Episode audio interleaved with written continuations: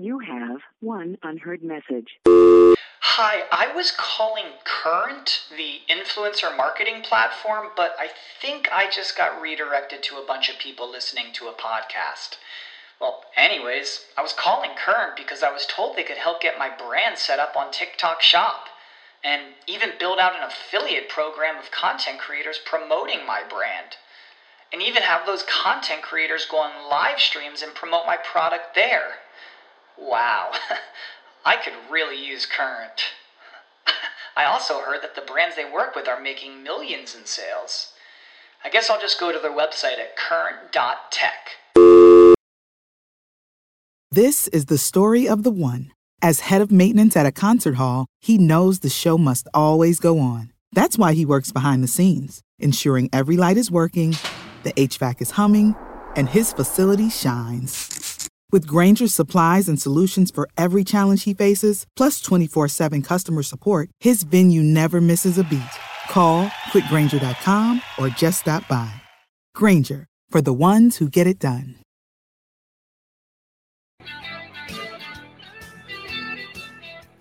Welcome aboard, National Football Show. It's your boy Big Sills. Hit the like button. Appreciate everybody coming aboard for these next three hours. Thank you for stepping in. God, the weather's great. We got the 4th of July right around the corner. We're just a couple weeks and some change out from training camps. News is everywhere in the sports calendar right now and also on the sports page. And man, do we have a ton of stuff to get to here. I want to dive right into it. By the way, guys doing a makeup for me. Our friend Howard Balzer from Sports Illustrated will join us in the final hour. I do want to bring up that Mike Tomlin stuff Want to talk to him about the latest news with Deshaun Watson? Our friend, Hall of Fame voter and NFL insider, will jump in with us. And how long will that suspension be? Will there be a suspension? A lot of stuff to hit on. That'll be our number three at 5:30. Till then, it's us. I will get to your comments here in a minute. We appreciate everybody writing them in there. Also, those watching, just sit back. If you don't want to join us here in the chat room, you could just sit back and watch us here. I do want to address a couple things right out of the gate. And we'll be hitting on, again, a little bit of some comments that are being made about Carson Wentz in Washington. Okay. I, I want to drop some science on you here with what they're saying about Carson Wentz and also a little bit about that matchup that we're going to see two times this year between Wentz and Jalen Hurts. I do want to start it out here with Rob Gronkowski, he was calling it a career after 11 brilliant seasons. I believe, if I'm not mistaken, four Super Bowl championships, five time Pro Bowler. I mean, there is no question Rob Gronkowski is a first ballot Hall of Famer. I would say this to you the three greatest tight ends in the history of the sport are Rob Gronkowski, Kellen Winslow Sr., and if I had to put a third one in the conversation, I think it would be Tony Gonzalez. Those three tight ends, in my opinion, are the greatest to ever live and ever play the position. What made Gronk such a tough cover, his speed, his great hands, his ability to get open. And by the way, I know that goofy personality that he has, which is awesome and it resonates with people. He's also a very smart football player. And he learned from the best football player of all time, and that's Tom Brady. There is no question that that benefited his career as well. It's a little different than having, say, Brian Brian Hewitt or somebody or some stiff quarterback as your guy versus a guy. I mean, having Jeff Garcia is probably not going to put Rob Gronkowski in the Super Bowl or let alone in the Hall of Fame. Having a guy like Tom Brady as your quarterback for your entire career is quite a thing, okay? And that's going to help you get to the Pro Football Hall of Fame. And he's going to go in rightfully so. Brilliant career. Just an absolutely brilliant career. One of the toughest covers in NFL history. Okay. Yeah. I mean, Mike, you talk about him being a blocker. I mean, he was just as devastating. And by the way, that's what made him such a double threat was that if Rob wasn't having a great game or they were covering or double teaming him, he could be effective in your run game a lot of tight ends, like Jason Witten's one dimensional. Jason Witten to me was a product of empty calories. But because he's a Dallas Cowboy, he'll probably be considered for some Hall of Fame stuff when we come down to it. It wouldn't shock me that because he's a Cowboy, he ends up having the ability to make it to the Pro Football Hall of Fame. I thought Jason Witten was decent. I never thought Jason Witten was a spectacular football player. I thought he was a product of today's NFL, and I never really looked at him as an elite tight end in NFL history. Shannon Sharpe is better. I mean, Shannon was a better player, he was a better blocker. So I would say to you that he was uh, by far a better player than a guy like Jason Witten. I think Shannon was a really fine ball player, but those three that I named, um, I think are the greatest tight ends, and I think Gronk sits atop that. Pretty remarkable when you're talking about a position today that is so vital in moving the chains that you, you see it even in Philadelphia with Dallas Goedert, gave him a new contract. You see it all over the league. The tight end position has become a major focal point on if you're going to have a modern day NFL offense. If you don't have that tight end position covered, you, you're, you're, you're playing with not a full deck of cards. So today's NFL, if you're a good offense, you've got to have that position covered. And Gronkowski did it perfectly. And to me, in my opinion, first ballot, not a question about it. All right. I'm going to get to your comments here in a second, guys. Um, now I want to move on to Deshaun Watson. I can't wait to see this guy play. You heard me. I can't wait to see him play. 20 of the 24 cases have now been settled according to Rusty Hardin and Tony Buzbee. That's a good thing. The remaining four, I have no idea what the status is. Hell, they could drop the cases. I know I'm hearing media people, you know, kind of assume that these people want more money or there's more of a criminal crime, which, by the way, that's not going to happen. Two grand juries have already settled that point. He's not going to jail. I can't wait for him to play. And so should you. And here's why his activities and his behavior has nothing to do with you. I'm a football fan. I'm not going to moralize people I don't know. I'm not going to label people that I don't know. I hope the kid plays. I hope the women get the money that they so think they deserve. I'm not any side of the aisle with that comment when it comes to who's right or wrong here. I don't know because I don't care.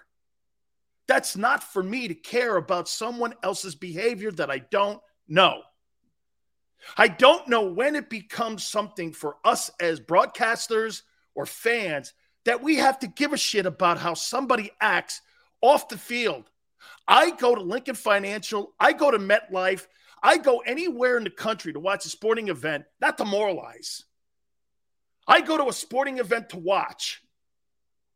I could care less. Has nothing to do with me. Zero. But we are this today. We're we're this.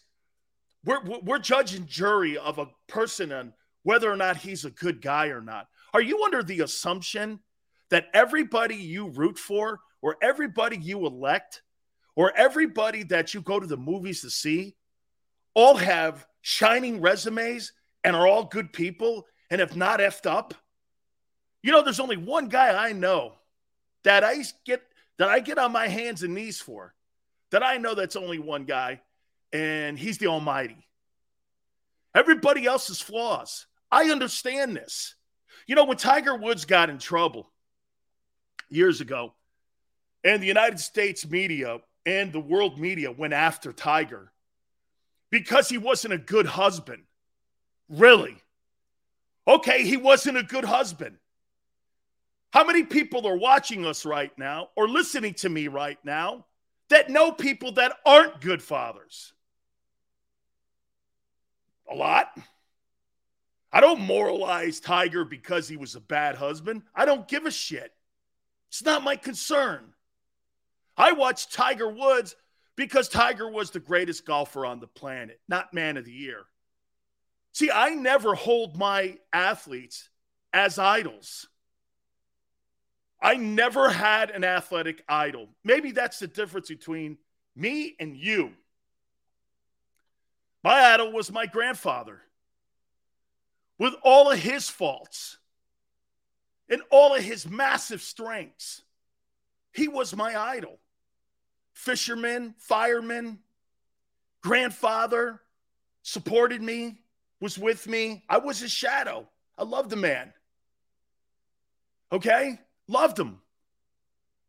That was my idol because that's the guy I saw, or my preacher, Father Bob. Father Bob is the guy that blessed my wedding. He's another one that I revere. People on television to me are like SpongeBob, they're cartoon characters. I don't get, well, Deshaun's going to have to be suspended. What the hell would you care if he's suspended for a year or not? I want to see the kid play. I'm a football fan. Well, he shouldn't have the. Okay, well, you think about more things than I do in life. I care about my family and my passions, and I love watching sports.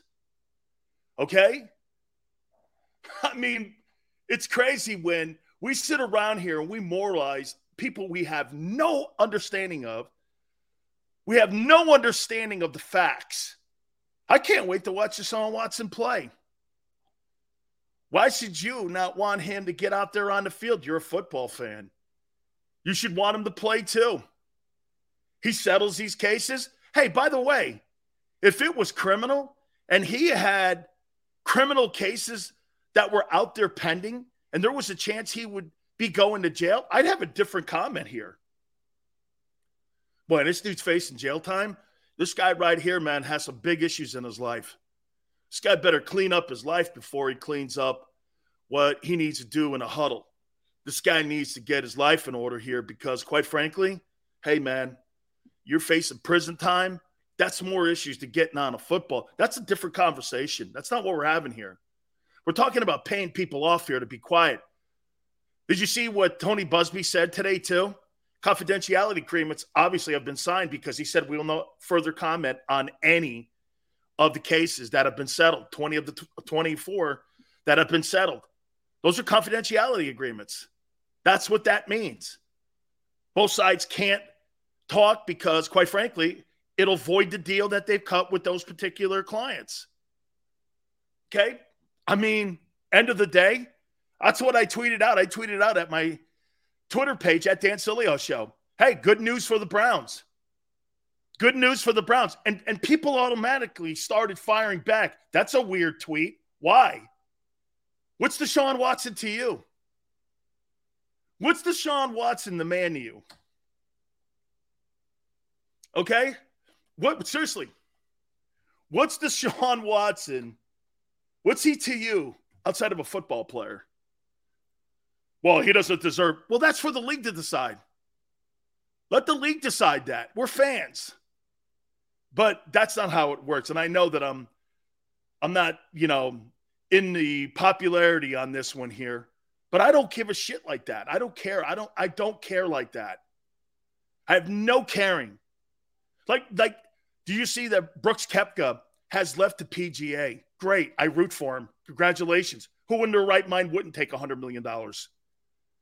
But because the PGA is all butthurt in the fact that they never paid the caddies, they never paid the players, they were independent contractors. They got caught with their pants down because it's horribly run. And now they're all of a sudden coming out as of this morning saying, hey, guess what? We may start paying some players to stay. Oh, really? This live golf is going to destroy the PGA Tour. Good for them. Good for them. You know, how many years have we lived with the golf tournaments where Tiger Woods was the centerpiece and everybody else was kind of like the second story? Right? If you're if you're Brooks Koepka, you're Phil Mickelson, or you're some of these other guys, every time Tiger's at an event, and by the way, he didn't play a ton of PGA events. He played the majors and handpicked events that he had something to do with. Wasn't like he was out there going through tournaments that nobody watches. Nobody watches the PGA tour except a bunch of rich white guys. Nobody watches it. But when you got Tiger, it's different.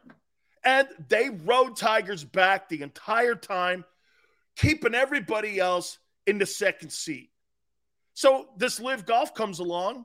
They start throwing oodles of money at them. They take it. Did you not think they wouldn't? I'm rooting for the guys. I am so rooting for them, man. I love it. I, I love the fact that these guys have absolutely kicked the shit out of the PGA. And then what you got is you got a bunch of broadcasters all hurting. Really, it's jealousy. This comes down to jealousy. These guys are getting stroked $100 million checks. Get this the PGA Tour didn't even pay your expenses when you went to events, they put you up in shady hotels. This live golf is paying all expenses, everything, and their caddies. And now the PGA, they don't pay anybody.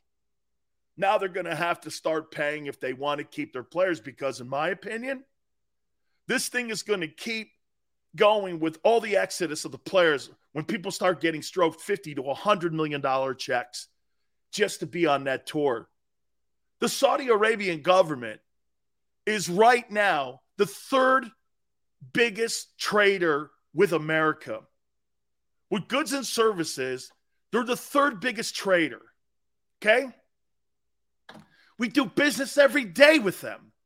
Yes, in light of the New York Times um, reporter who was murdered. Got it. 9 11. Got it. We're still doing business with them. These golfers now want to do business with them, and it's wrong, but the U.S. government does. Corporations do. You don't got me here, man. Can't have it both ways. You can't shit on people for grabbing a bag of money when you still do business with people who murdered over 3,500 people in New York City, also the Pentagon, also in that field in Pennsylvania. You can't clean your souls off Phil Mickelson's back or Brooks Koepka's back. You can't. You're trying to. You're trying to somehow drop the buildings on those golfers because you don't like the fact that they're taking the money. Well, that's a you thing. That's the problem with today's media. They pick and choose. Here's another example of it. They pick and choose, okay? Pick and choose who they want to call the good guy and who they want to call the bad guy. If you have a conservative stance, you're a bad guy. All the takes I have are considered controversial because I lean liberal all the things that ESPN says, like Stephen A or some of these other guys, and they're liberals, they lean towards being the good guys, no matter if they're stupid or not. When Stephen A. Smith says that Shohei Ohtani can't be the face of baseball because he's Japanese, that's racist. But it gets wielded in a different way. Come on, man. We see it. We know it. We know what's up. We know what's up. I'm going to get to my topics here in a second. Please hit the like button. I appreciate it. Okay. Saudi Arabia uses Pegasus 2 to spy. really, like we don't either, right? Okay. Chris says China uses TikTok to spy on us. Well, they got me then, man, because I have been watching a lot of TikTok and Xander's been killing me over it. Hey, Bob, I appreciate it, man. Hey, Bob, you know what, though? Wouldn't you be saying the same thing that I'm saying? You know what's crazy? People go like this Big Sill's talking the truth. I think 90% of the Americans in this country know this. I'm not speaking something that we don't know. You know, our government talks to us like we're idiots. These sports leagues at times talk to us like we're idiots or like we're wrestling fans. Oh, yeah, yeah, we know that it's a gimmick. We know, you know, yeah, okay. We're smarter than you think. The people in Washington and some of the people that cover our sports and the media, you don't represent me, man. You don't represent me at all. Not at all. Okay? My thoughts are different than you. Way different.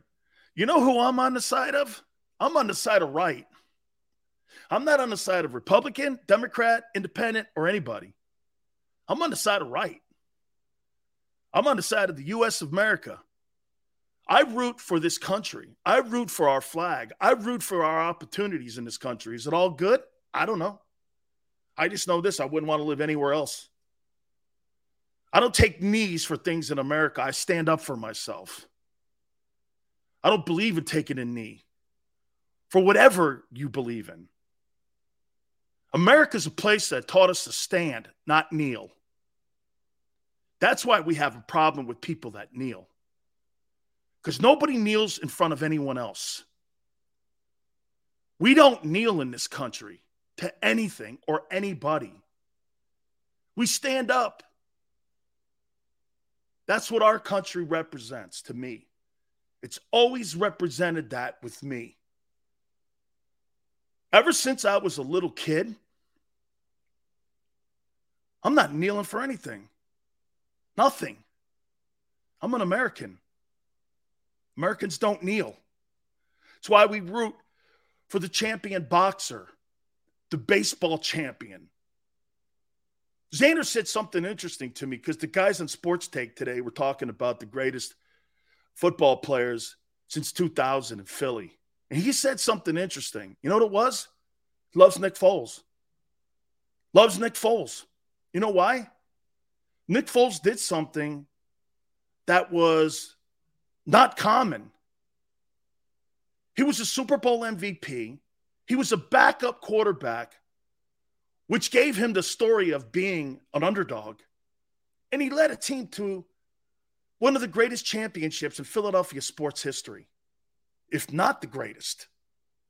You could make the argument that the 2017 Super Bowl championship is the greatest championship in Philly history ever. Broad Street Bullies, the 80 Phillies, 83 Sixers, 67 Sixers.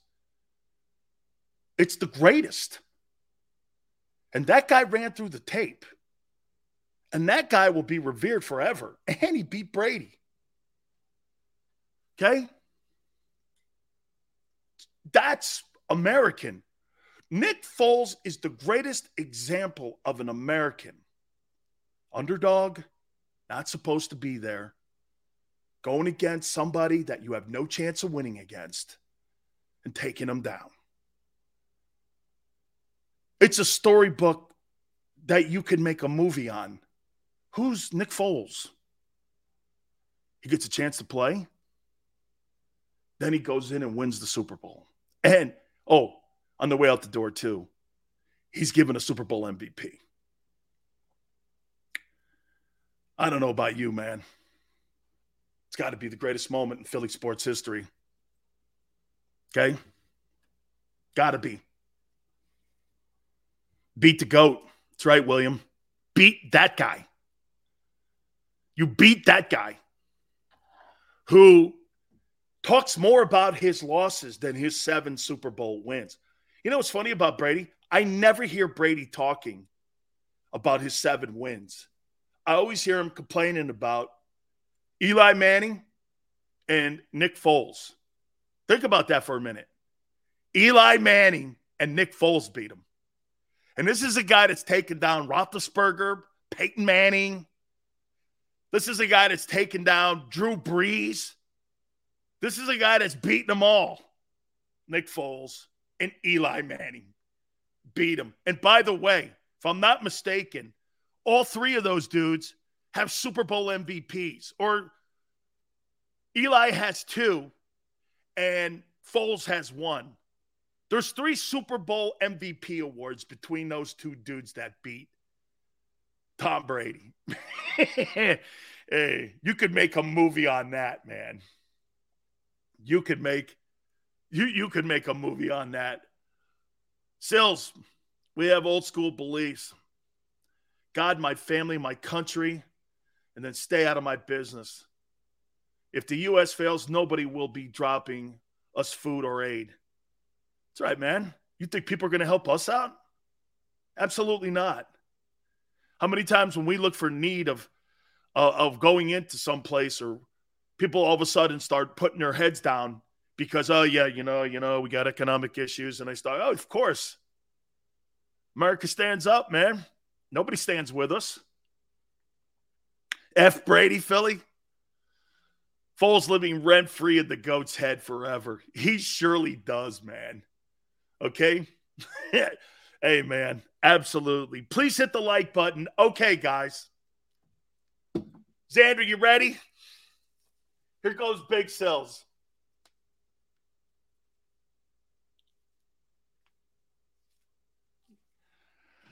So, do you guys know who Ken Z- Zampese is? Do you know who Ken Zampese is? He is the offensive coordinator of the Washington Commanders. And here are the comments that he made today Kenneth, easy. Here are the comments that he made today about Carson Wentz. Let me get my glasses because I want to be accurate here. You know, that's what we do.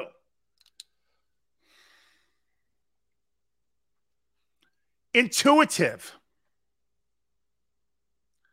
hungry for football,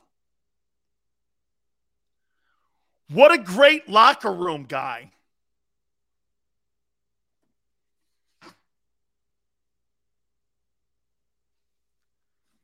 Asking all the right questions. Players gravitating to him. We love him.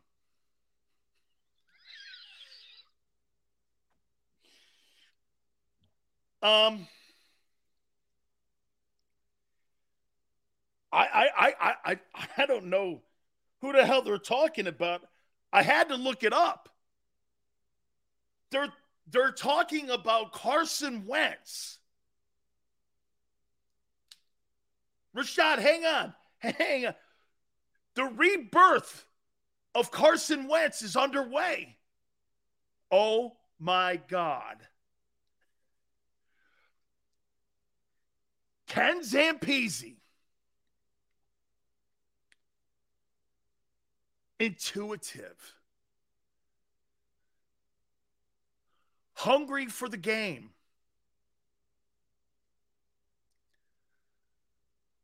Teammates love him.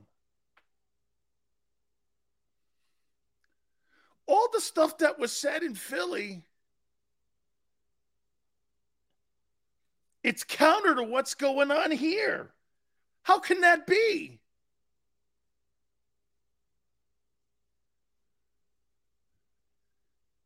What's going on here?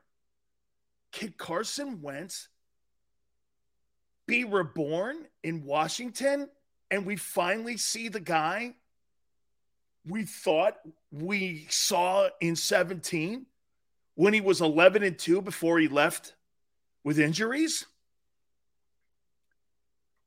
Rashad said they must be talking about Wentz's clone. Seth says that Ken Zampese smoking dope. William goes, I think he's saying about a baptism here. Have they submerged Wentz in water? Lower expectations. Yeah, okay, Sills, just wait for that shoe to drop. wait a minute. Wait a minute. Don't you think don't you think a player can reinvent himself? Michael Vick did. Wow.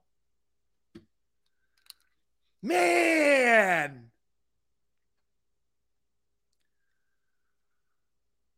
Wow. I'm feeling pretty good about Carson Wentz. Kenneth. That's a really good. Kenneth, he's perfect for Washington. He's built for a damaged locker room. Smile says Washington's had some really bad quarterback play last year. Wentz looks legit compared to that crap. Sills, when have they played a game where they were all gathered in the locker room when a house all the players been around. Wait, why are we talking about Wentz now? We just resigned him. They need to baptize Wentz to get all the demons out. Guys, I'm going to do something here. Listen, this is going to be a football question. I'm going to save this piece of paper too. And you're going to think that I'm just bringing this topic up to bring it up.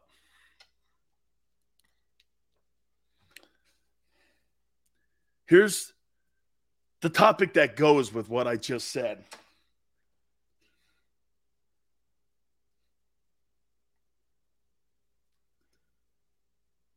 Hmm.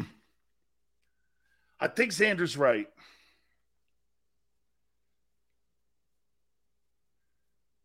It's a topic with Wentz and Hurts.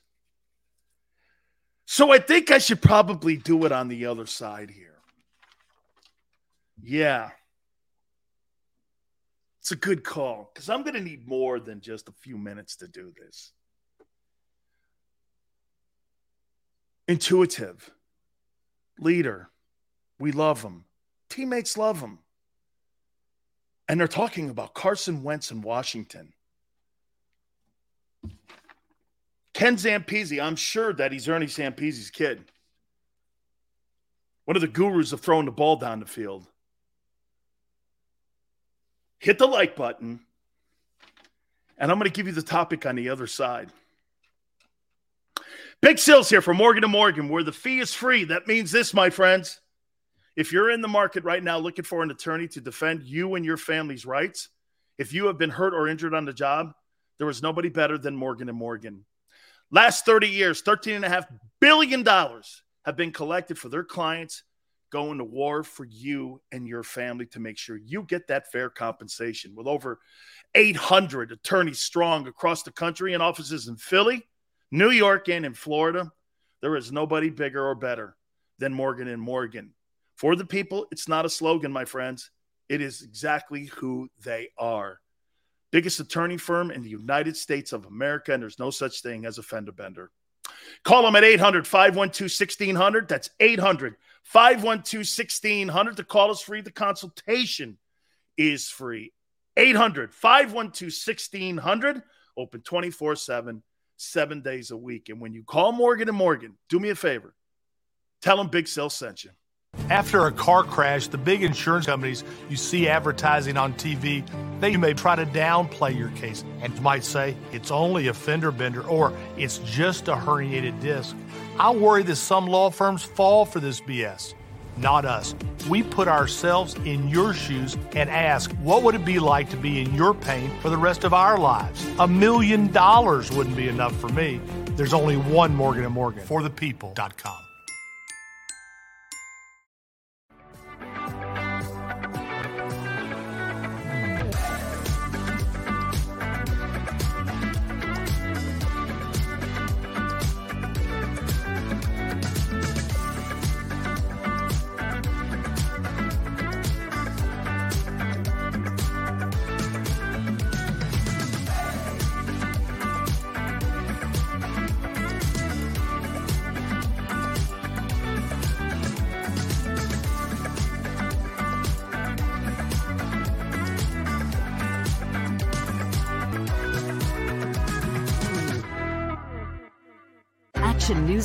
7 with Rick Williams. It's the team you trust to bring it all together. The stories that impact your community, a sports roundup for the locals, and the AccuWeather forecast you depend on. Action News at 11 with Rick Williams. All right, did you know I was the Mommy Slam Dunk Champion? Really? yes, really don't sound so surprised. Let's see it. Oh, you're ready. All right, here we go. Let's hear the crowd. So go to right, go to left. Fake a mama. Mama, go. Oh, mama! She did it. Again? You can't avoid gravity, but United Healthcare can help you avoid financial surprises by helping you compare costs and doctor quality ratings. United Healthcare. Uh huh.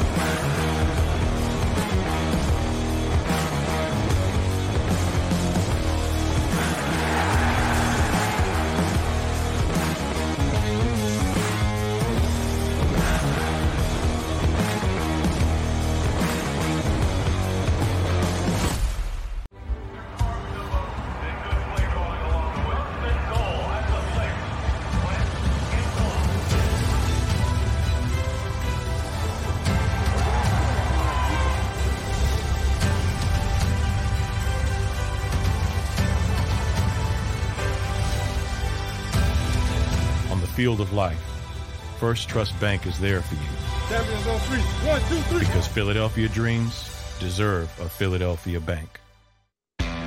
Go for the midnight dares. Go for the game. Go for the hits. Go for the fans. Go for the win. Go to Ocean Casino Resort. Book your trip at theoceanac.com.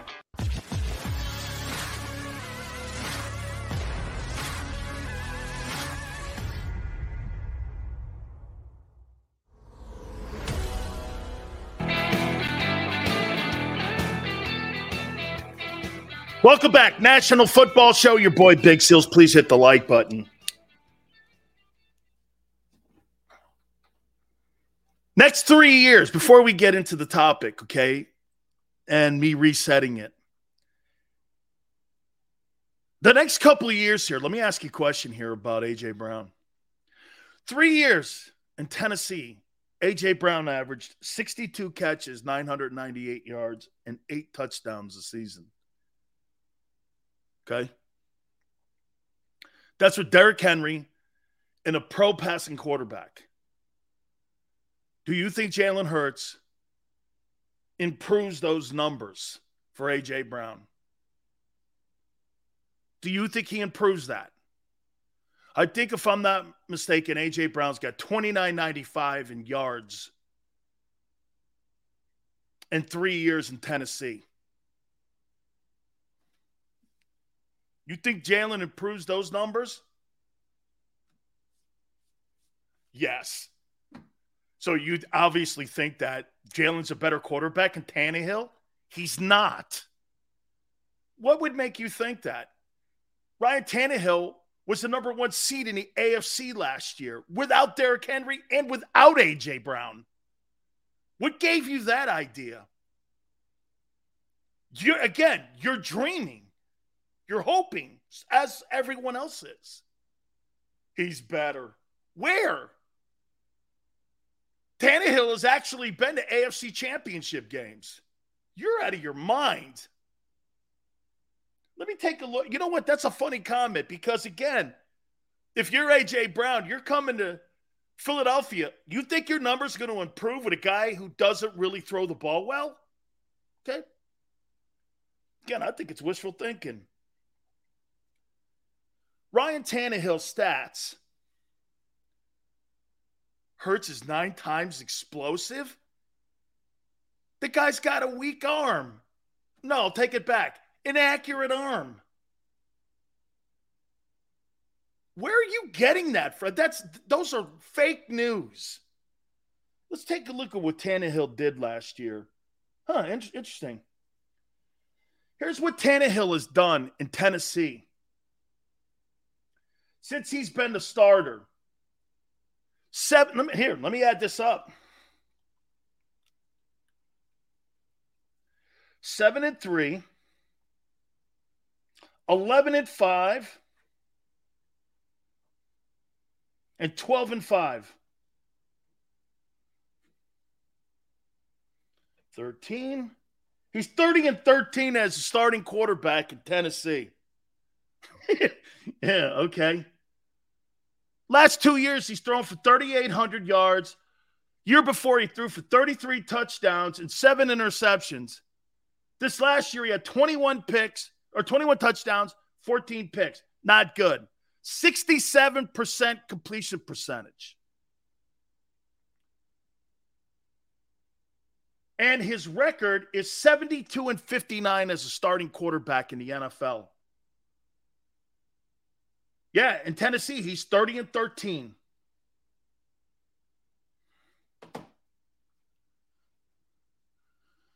Sills, if he can get back and just deal with listen, last year was basically his first year as a rookie quarterback.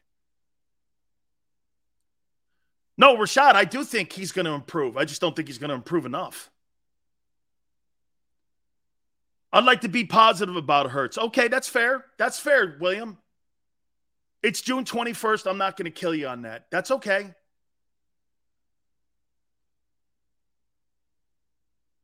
You're comparing a third year quarterback to a 10 year guy who stunk it up against the Dolphins. You mean who had the number one seed in the AFC last year? That guy?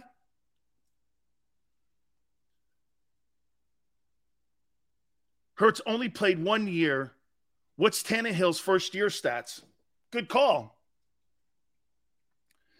He was in a shitty organization in um, Miami with a shitty owner and Joe Philbin. Ryan Tannehill's stats. Let's take a look at that.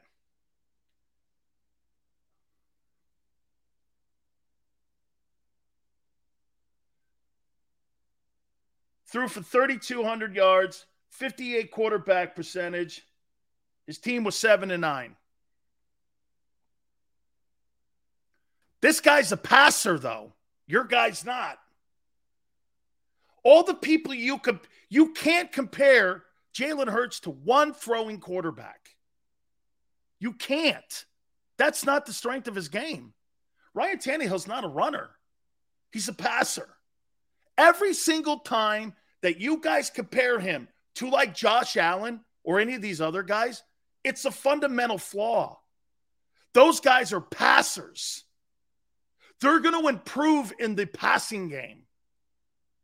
Jalen Hurts wins games with his legs. Lamar Jackson improved with his pass. Next year, he threw for 36 touchdowns. But this kid was a Heisman winner in college. And we knew he could throw the ball. We just didn't know if he was going to be given the opportunity to throw the ball. And again, my question more so than anything goes back to AJ Brown here more than Jalen here. Okay, wait a minute. My question is more about AJ.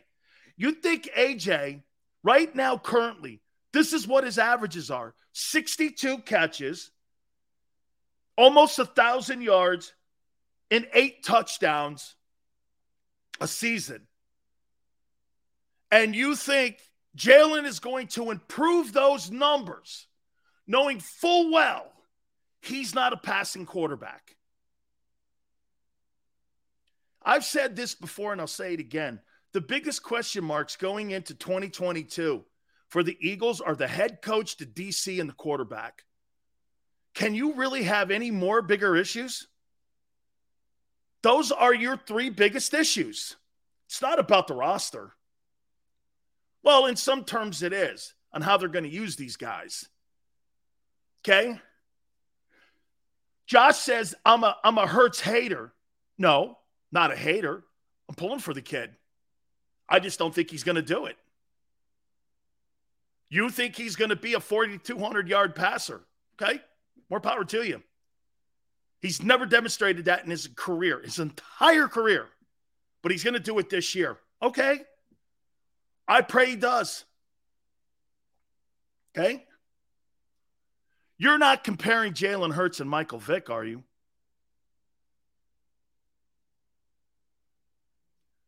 Tannehill's a bum. How can a bum lead a team to the number one seed in last year's powerful AFC? How can he be a bum, Flex? Derrick Henry didn't play for nine games. AJ missed five. He missed parts of five ball games. How did he do it? You guys call a guy in Minnesota a bum who's thrown six times in his 10 years for 4,000 yards a bum. What's your guy? Okay. Again, your fundamental flaw, Stephen, is you're talking about one of the most prolific passers of all time in Aaron Rodgers versus Jalen, who's not an accurate quarterback. It's a flaw. That's not a comparison.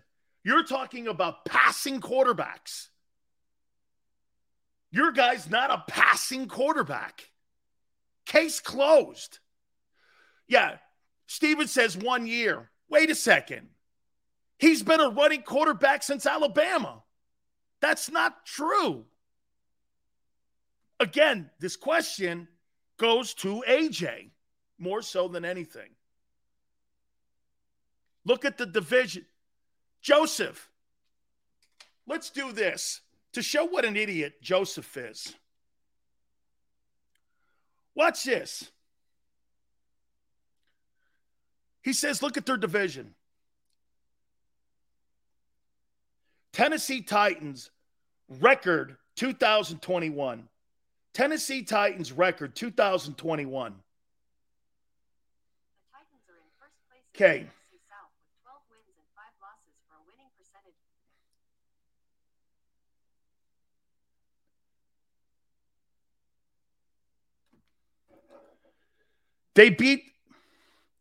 They beat the Colts. They beat the Bills. They beat the Chiefs. They beat the Colts. They beat the Rams, the defending Super Bowl champions. They beat the 49ers. Okay, they beat the champs. The Titans are bums? I don't think so, dude. I don't think so. and Henry was hurt when they beat him. Okay.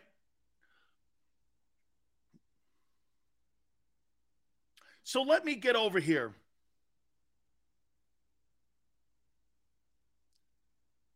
You want Hurts to throw for 4,200 yards. He's not a passing quarterback, but a passing quarter. Oh, my God Almighty. You can never compare your guy to, Aaron Rodgers. Never. Never. And by the way, I threw 4,200 yards out there knowing full well he'll never touch it. No, no, no, no. Joseph, I'm, you know what? No, I realize it, Joseph, that talking to people sometimes that don't get it, it's a me thing, not you. So, no, yeah. I got to remember that all the time. It's like talking to a rock.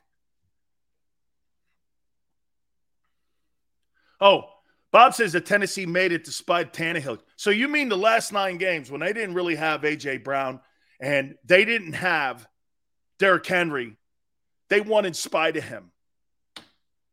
Interesting.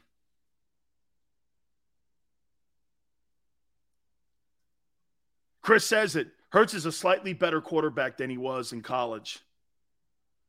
Chris, that's my whole point about Jalen's improvement he's going to improve, but slightly. He's not going to have Josh Allen leaps and bounds or Patrick Mahomes leaps and bounds because he's not a prototypical NFL passer. He'll never be. He's never been in his career. Can you think of a running quarterback like a Tommie Frazier? He's a better version of Tommie Frazier, who was at Nebraska back in the day. Can you tell me a running quarterback in college who won games as a running quarterback or those RPO things that went on to win a Super Bowl.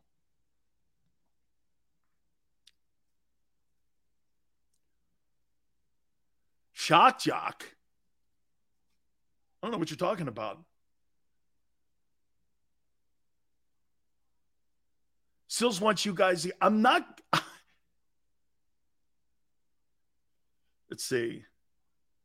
Dak was trash and running at Mississippi. Spike. Dak Prescott had the Mississippi State Bulldogs ranked third at one time when he was at that college. And if you talk to Dan Mullen, Dan Mullen said the number one thing that improved with Dak Prescott was his accuracy and his passing of the football. Wasn't his running, he said from the time he showed up at a camp when he was in high school to the time he left Mississippi State, Dan Mullen didn't recognize the guy's improvement as a passer. He said it was night and day. That's never been the case here.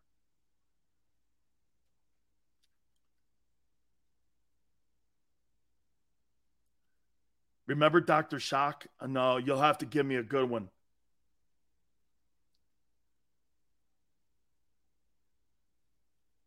predictions for Hurts 33, 50 passing, and 550 rushing. Edge, if he shows up and does that, he'll be fired. Mike says that Jalen has been in the league a few years now with NFL coaching and getting significant playing time, even before being a full time starter last year. Why do you people talk like last year was his first year because it's an easy go to, Mike. But but Mike, to some of the comments, okay, some of the comments, when you're given the job and you have it as your job and you know full well you're not going to be pulled, there's a confidence level there that has to be part of the quarterback's persona and how he delivers the ball and how he delivers himself every day in front of the team. I think there's an air of confidence that it's his team. Rumor has it Jalen Spin looked different.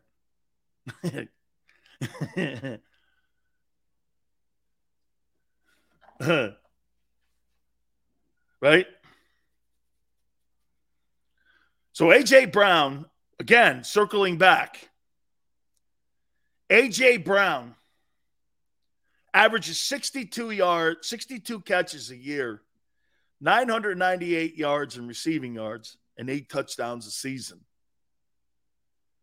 And obviously, he's improved mightily the last two years of his time in Tennessee. In the reason that the Eagles gave him $100 million. And by the way, I completely agree. I think he is an elite wideout. I think he is elite in every way. I don't think there is anything and I'm going to make a point to you here in a couple minutes that he may be your best wide receiver you've ever had for any length of time on your football team. Okay? Top of the hour, I'm going to make that point. AJ Brown may be the greatest talent you've ever had. Okay? I think what we have going on here, and here, here was the topic that I was spinning towards and people were like, well, Sills, why are you bringing up Wentz? Well, again, the storyline this year will be this if Wentz can find himself and he could end up leading that commander team to a division title and the playoffs, Carson Wentz just needed time in Philly. Big ask. I agree with everyone. I agree. It's a big ask. And is this stuff coach stuff? Doesn't this sound similar to what we heard Nick Sirianni saying? So, wait a minute. You guys call this coach talk. Well, what's this? Man, the ball looks different coming out of Jalen's hand. What were the other what were the other comments that Nick Sirianni was saying? He seems to know where to go with the ball more. What was the other ones? He has command of the team. The team really is fighting for him. It's the same shit in Philly as it is in Washington. And is it coach talk? Absolutely. Is it head coaches and offensive coordinators building their guy up? You, you know what's funny? You never hear Andy Reid talking about Patrick Mahomes. Better grasp of the offense. You never hear. Is, is the guy's name in Cincinnati Zac Taylor? Is that the head coach of the Bengals? I've never heard him make a comment about Joe Burrow, like ever. I've never heard that head coach actually speak. Have you heard Brandon Staley say anything about Justin Herbert? Have you heard anybody say anything about Josh Allen in Buffalo that was on that coaching staff. When you have the guy, you don't have to bark about the guy. Like, Xander, when you have the greatest host of all time, you don't have to sit around and go, this guy's the GOAT, man. Hey, he really, really know. You know it. You know when you have it. I don't have, to, I let others do that. This guy's the greatest thing I've ever seen. That's not his coach talking. All these coaches that are talking about their dude always is a red flag for me. Man, this guy, like I, I, I um, hear the coaches in New York talking about Zach Wilson. Oh man, I mean he he just looked so much better. The spinning of the football. and I'm like, oh my God, this guy must look like a train wreck. In, he must look like a train wreck in camp. Because when you're doing that, man, every player in the locker room goes, Jesus, it wasn't that great. It's helmets and shorts. Oh, my God almighty, man.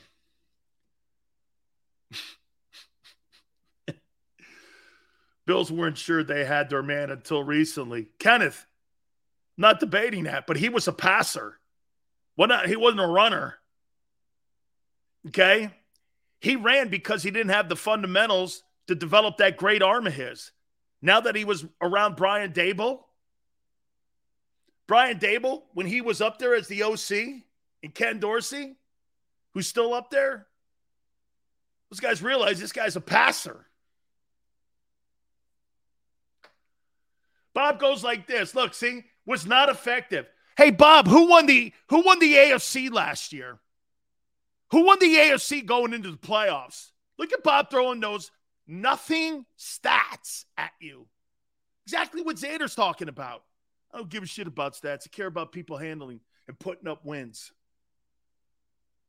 They went 12 and 5 without their bell cow. Dude, when Derrick Henry went down, they were the number one team in the AFC. And when the end of the season ended in the regular season, they were still the number one team nine weeks later. Let me tell you something here. If Jalen Hurts loses A.J. Brown or anybody in that old line, like Jordan Mailata, he's finished. He's finished. That quarterback lost two superstars in A.J. Brown and in Derrick Henry. And you guys call him a bum. Fine. Put a lot of pressure on your guy. Ryan Tanny. Yeah. Everyone goes, Ryan Tannehill stinks here. I don't know what you think your guy has done that you call him better than Ryan Tannehill. Ryan Tannehill's actually gone into Kansas City and won. You were blown to pieces by the Chiefs last year in your own building. They ran the ball for 200 yards. and that's not what KC does.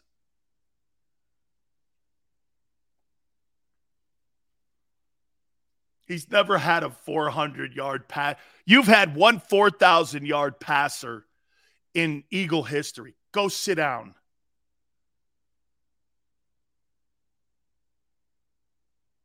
Sports says this guy sounds like an Eagle hater.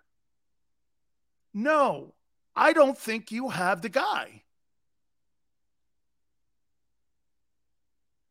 And my point about A.J. Brown is you think he's going to improve these stats? These are the same numbers almost that DeVonta Smith had last year 62 catches, 900 yards, and eight touchdowns. But magically, he's going to improve these stats for AJ, and he's going to improve DeVonta's and Dallas Goedert's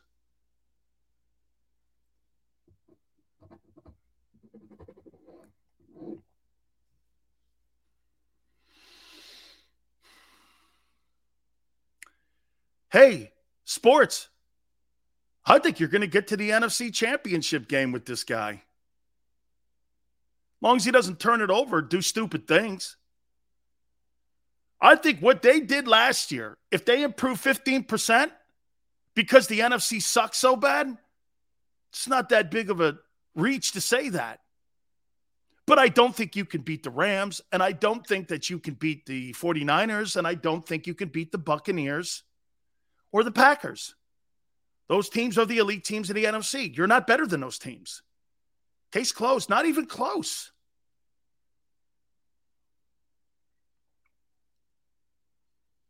What week can you serve? Let me see.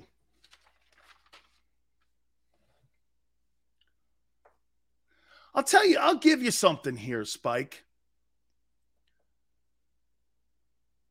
I'll eat some crow if you beat the Vikings. Better yet, let me do this here for you. Spike, I'm going to be fair here. Let's do the games before the bye Lions, Vikings, Washington, Jags, Cards, Cowboys at the link. That's six. I say you're I say you're three and three going into the bye. If you're better than three and three, I'll eat some crow. Is that fair? I say you're three and three.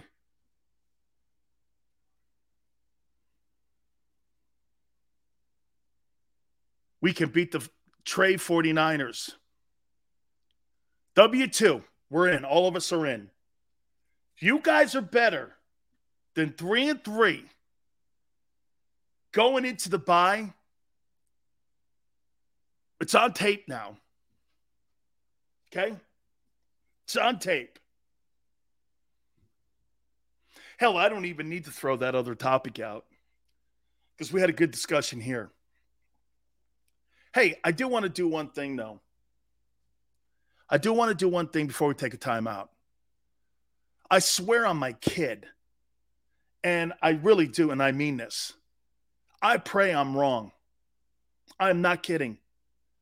I'm not one of the hosts, or I don't do a show where I root for someone's failure. I'm not doing that. Okay. But in my heart of hearts, I don't think he can do it. A benchmark for you, I didn't think Lamar Jackson could do it. Okay. I didn't. Game on. Three and three, you're smoking. Okay. You've got the Vikings, Washington, Cardinals, and Cowboys that are going to be some pretty tough opponents in that stretch run there. You got it. You think you're better than the Cardinals. You think you're better than the Cowboys. I actually think you are.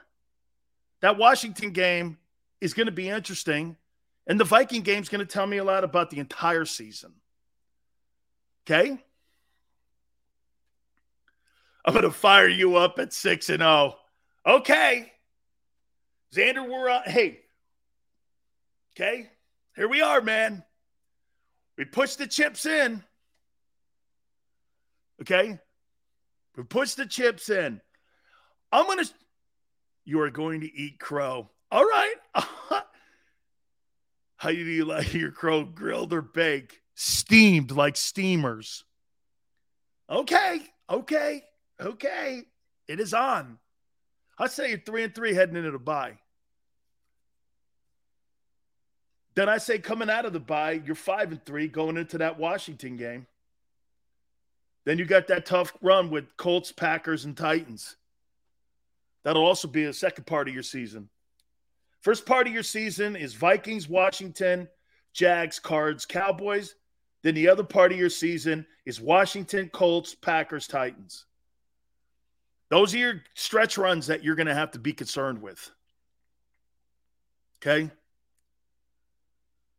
Oh my God. All right. Hey, I want to show you guys something here why I think AJ may actually be your greatest wideout that you've ever had on your football team. Want to hit on that? Please hit the like button. Hour number two. Don't forget hour three, our NFL Hall of Fame voter from Sports Illustrated. Howard Balzer will be with us at 5:30 Eastern time. We'll go over to Deshaun Watson story. And also, too, I want to ask him because he votes on the Hall of Fame.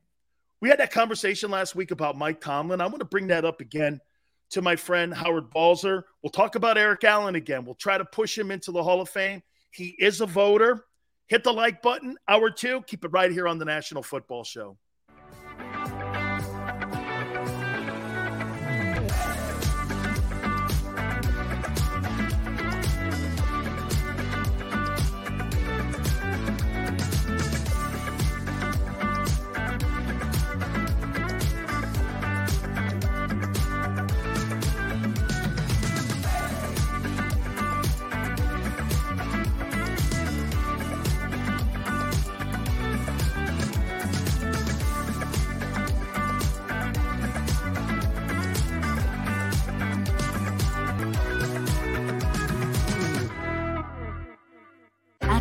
at 11 with Rick Williams. It's the team you trust to bring it all together. The stories that impact your community, a sports roundup for the locals, and the AccuWeather forecast you depend on. Action News at 11 with Rick Williams. All right, did you know I was the Mommy Slam Dunk Champion? Really? yes, really don't sound so surprised. Let's see it. Oh, you're ready. All right, here we go. Let's hear the crowd. So go to right, go to left, fake them Mama, go mama! She did it again? You can't avoid gravity, but United Healthcare can help you avoid financial surprises by helping you compare costs and doctor quality ratings. United Healthcare. Uh huh.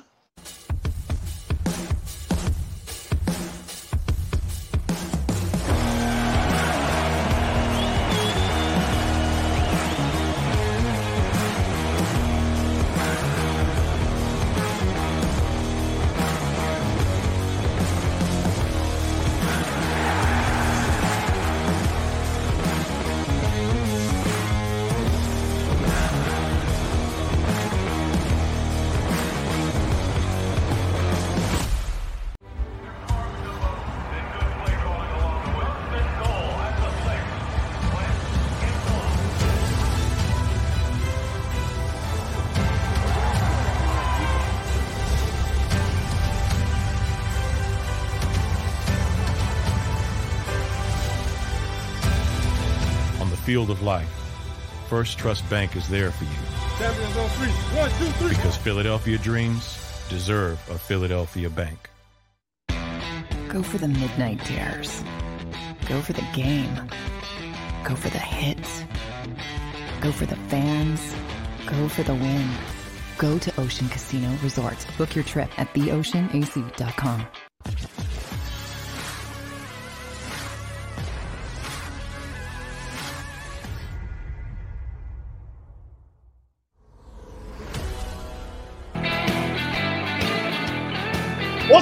National Football Show, Big Sills. Hit the like button, my friends. And yes, I've got the Tampa Bay Lightning gear on. Here, here. Look at that, baby. Look at that, huh? I took it to those Avalanche last night, man. Way to go. Absolutely spectacular. Are they on their way? Heart of a champion. Never surrendering that's what champions do. You get a little behind, and they come out and they just keep fighting. Way to go, Bolts. Yeah, baby. Win that third straight cup, man. Here, hit the like button. Appreciate everybody coming aboard. What do we got going on here? Let's see. I'll never ever respect your opinion again. AJ over TO as a talent. Point me to your dealer. Sills, if Hurts throws for 4,000 yards, you hang up Hurts's jersey and ditch the Tampa Bay Smogs. Uh, Tampa jersey, really? yeah. I wear champions jerseys, dude. Yeah. I would champions, man. They're going after iconic number three. Last team to do that, Edmonton Oilers, and then a team that won four in a row, got the five straight cups, New York Islanders. Hurts isn't good. No, no, no. No, no, no, no, no, no. Okay? Hurts is good. And by the way, watch this. Hurts might be good enough. He just might be good enough. Uh, woo, baby, yeah. When we get the NFC chip, then we got a Hurts jersey. Hurts isn't good. He's great. Really? Still's got a Cowboys jersey somewhere. No, no, no, no, no, no, no. Oh, oh, hey, wait, that's that was going to be one of my topics, but I I thought better of it. So, who do you think has better passing numbers this coming season, Carson Wentz or Jalen Hurts? Who do you think has better passing numbers? Last year wasn't close. It was Carson Wentz by a ton. Who do you think has better numbers this year? Okay. I'll tell you about the Tyler Van Dyke conversation that I had with Mario. Okay, a little bit later on in the program. Okay. Does he want to play in Philly? Yeah. I, I I said who has who has better numbers passing as a quarterback next year or coming up in September for 2022? Wentz or Hurts? Simple question.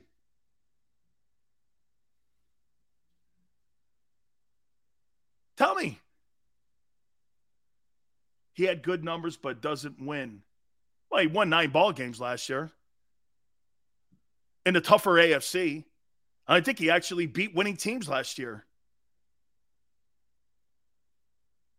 Oh, wait, wait, don't flex. You're changing it on me. Who has better passing numbers. Hurts by a lot. Do you think Hurts by a lot has more passing numbers than Carson Wentz?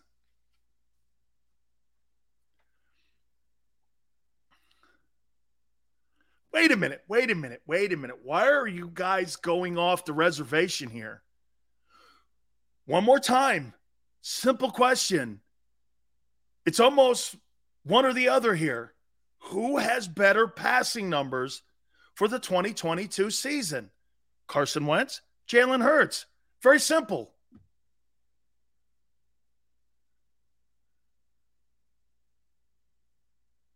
Pick six says Wentz will have better passing numbers. He's a better thrower of the ball. That's it.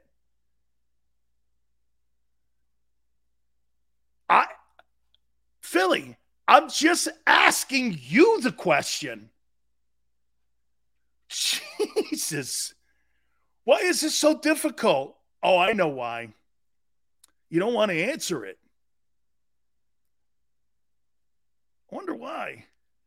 Ron says Wentz, no doubt. People brand new to the program, please hit the like button. William, and those critical moments where Wentz hits the bed is the issue. I didn't ask you that. I'm asking you. Tim goes, I love the glasses. They make you look smart. Don't let them fool you, Tim. Look, look at Ty. Carson is trash, period. That's not what I asked you. Nobody will answer it. who has better passing numbers for the 2022 season? Carson Wentz or Jalen Hurts? Flex says that's like asking who's going to have more playoff wins, Rodgers or Brady this year? We know the answer. we do?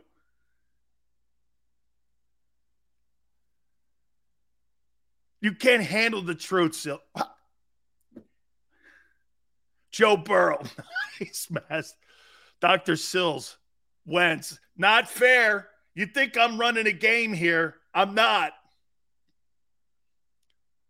Simply put, simply put, who has better offensive passing numbers? in 2022, Carson Wentz or Jalen Hurts? Look at what they're saying about him. Intuitive. Wentz has a hunger for the game. Teammates love him. Maybe he's reinventing himself. You guys aren't rooting for that? Why wouldn't you be rooting for a guy back, Joe. You guys cannot answer the question. Wentz, there you go. Gregory says, Dan, this is a tough question. Hurts has better O line, but Wentz is better passer. I say Wentz. Sills, we go four and two. You got to wear a Hurts jersey. Okay. Listen, man. Hey, we're it's on. We made a bet here. I'll get you guys at three and three heading into the bye. If you're better than that record, three and three heading into the bye, okay, I'll eat crow and I'll put a Wentz jersey on. Or excuse me, a Hurts jersey. I totally will. what if you guys are four? What if you guys are four and two and you lose the Wentz? oh my god. It would be like, who cares? EC1 Wentz sucks. Don't give a flying F on the wrong rock about I'm coming to talk my shit. okay, Spa. Spa, there's plenty of it today. Even if Wentz has more yards, I bet he turned it over twice as much as Jalen. Hey, Jalen didn't protect the ball that much last year. That's something he's got to work on. Those fumbles, man.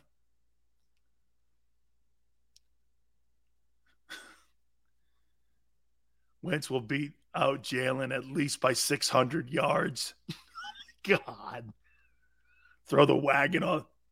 Rather be four and two and lose to Washington or three and three and beat Washington. I'd rather be four and two.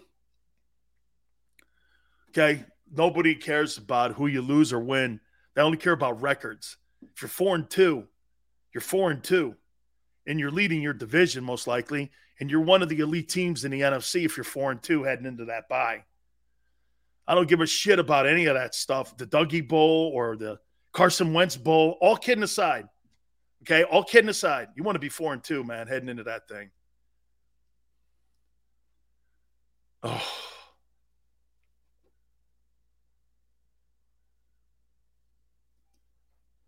Xander just with a spectacular take.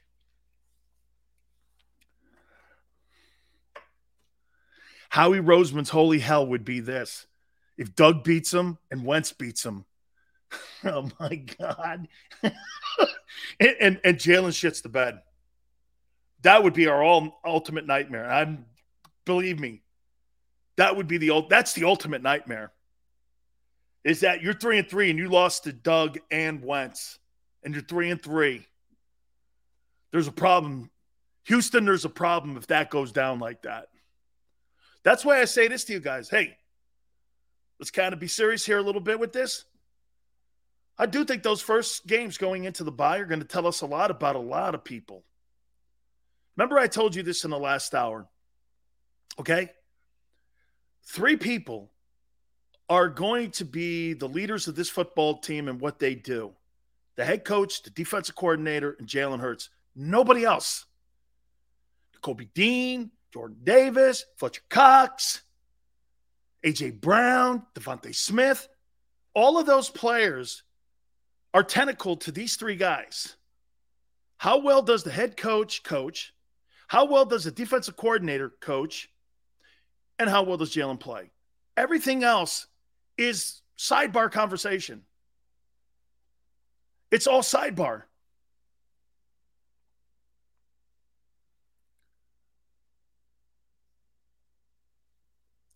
Wait, what are you wearing? I'm wearing a champion's jersey, Jeremiah.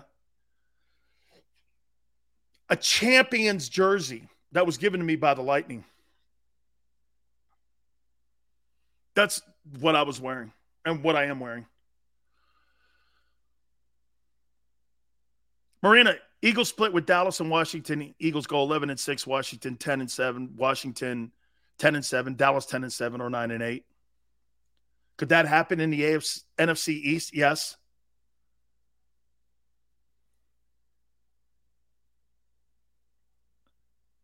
Josh, don't give up on them just yet. What up, GT? Williams says to be positive is excellent. It's also just important to be realistic. I think you can have a balance of it. 6 2 win last night, baby. Damn right. Home ice, get another game tied all squared back up again. They got to slow that team down up in Colorado. Okay. Sills would rather go 10 and 7, make it to the NFC championship, or would you go 14 and 2 with Hurts having a Brady like season and losing the first round? I'd rather have Jalen Hurts have a Brady type season and win 14 games because then I know you got your guy. He puts up 4,700 yards and 35 touchdowns. You know you got a guy and you could build completely around that. And your next two years in the draft would be all isolated on improving your roster. Those first two round, those first two um, draft choices that you have next year could be used for other things instead of a quarterback. Can you imagine if you have that autonomy to be able to do that? If he throws for 4,500 yards and 34 touchdowns, what you're going to be able to do with those first round draft picks? Holy shit, man. That sets the team. that that sends the team in a different direction if that happens. Okay? Think of that. You're not using next year's picks Howie put those that deal with the Saints together because you know why? He knows that this quarterback class is huge. He's not. You think Howie Roseman put that deal together with the Saints to go after a safety or a corner? There's nobody that watches this show or listens or is involved in it thinks that Howie Roseman made that deal with the Saints to go get a safety. Off your rocker if you think that.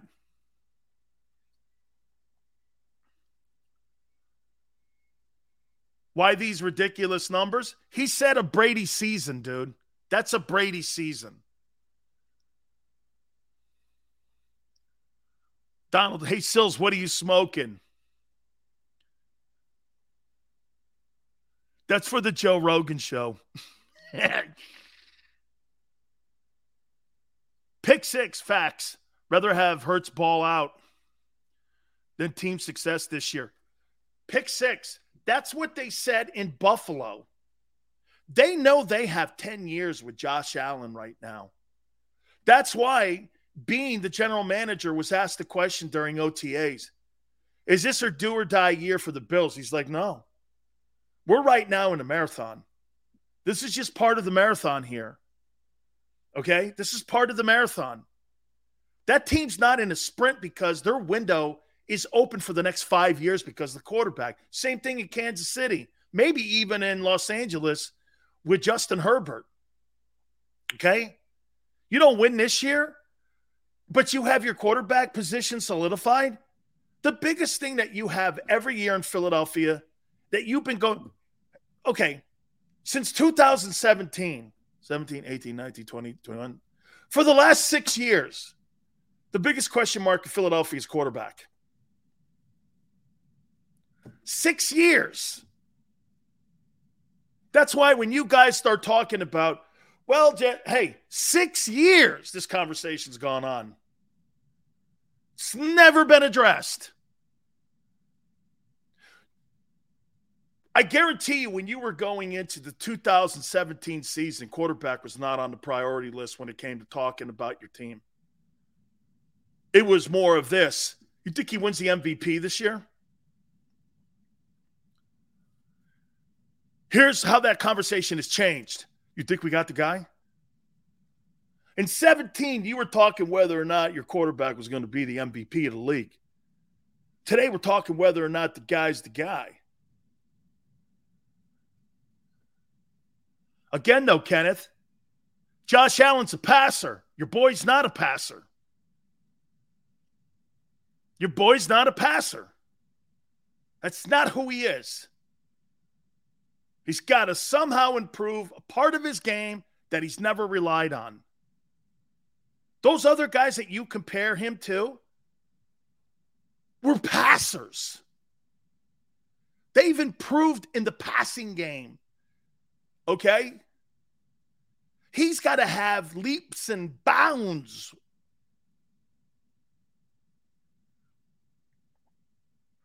Big Sills, who do you think was more country? Country strong. I don't know. Hey, I'm going to say Reggie on that one. Jerome was country strong.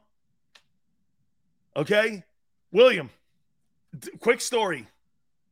William, I'm in there working out like this meathead workout guy. I'm in there. I'm strongest guy on the team by far, by far. I told some of you guys this. Jerome Brown had a bucket of KFC in his hand, and I'm not shitting you. He comes walking in. What are we doing? What are we doing? What are we doing? I go, get out of here, man. Because it made me sick because he was so talented. He didn't really have to do anything, man. He was just country strong and he was just great when you, when you when you said greatness as a football player, the face of Jerome Brown is greatness. Made me sick because I get in a huddle and I'd look at him. I go, man, that was just too fucking amazing. He'd look over at me and I'd, I'd go, dude, that was just great. He was so spectacular. He, I, am squatting 600 pounds. He gets on, he no belt, no knee wraps, no nothing. Gets under there, does it three times, grabs his chicken and leaves. I looked over at him. He looks over. He starts laughing at me. I said, Get the fuck out of here. I just said, Get out of here, man. Get out of here, man. Just get out of here. You just start laughing, man. I love that dude, man. Oh, man. Hey, hey, he just would, he just did amazing things. Just amazing. Hi, what up, man? Appreciate it. Guys, if you're jumping on here, do me a favor. Please hit the like button. Chris, Reggie or LT? Man, watch this. Chris, you're you it's the only conversation in pro football that you can have that you're not wrong if you choose one or the other. I don't mean to waffle on you. Okay? I just you're not. Oh, watch this. You take LT. I'll take Reggie. I'm good. You take Reggie. I'll take LT. I'm good. I'm going to win ball games with both those guys. Okay. If Hurts has 3,000 passing yards and 1,000 rushing yards and 12 wins, and you get bounced in the opening round because you'd be one dimensional again. You didn't improve except in a shitty NFC. You're not, hey, with those stats, you're not going to beat the Packers. You're not going to beat the Bucs or the Rams. You're not.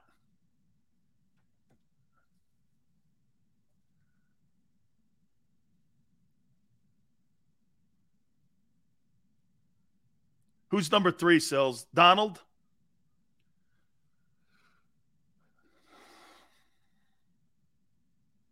That's right, Jeremiah. I don't want to talk about a quarterback gaining a thousand yards rushing. That means I didn't improve. Oh, so I improved. Watch this. He says 3,000. That means he would have had 100 yards less in passing and 100 yards more in rushing. You improved your running game, not your passing game. And you paid $100 million for a wideout. That's not improving. That's not improving. Okay. It's not. It's not improving. All right, hang on. I saw somebody go. So you guys think that T.O. is the greatest wide receiver that you've had since 2000, right? Right? Yeah, and he got bounced in the playoffs, Davey. That year, he also led the NFL with 36 passing touchdowns. Don't leave that off. He didn't win the MVP because he gained a 1,000 yards. He won the MVP because he won 14 games and he had 36 touchdown passes, kind of what that guy was talking about in improving in the passing game. The Ravens improved in the passing game.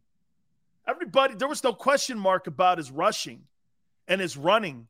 There was question whether or not he could be an accurate quarterback.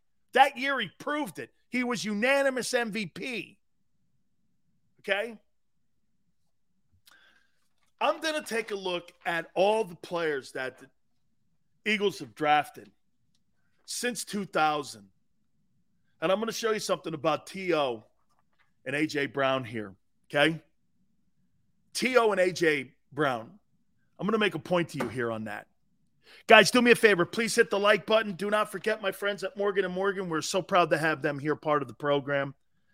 This is where the fee is free. And if you have been hurt or injured on the job, choosing Morgan and Morgan is the most important thing that you could possibly do for your family. Like I said, hurt or injured on the job, there's nobody bigger, there's nobody better.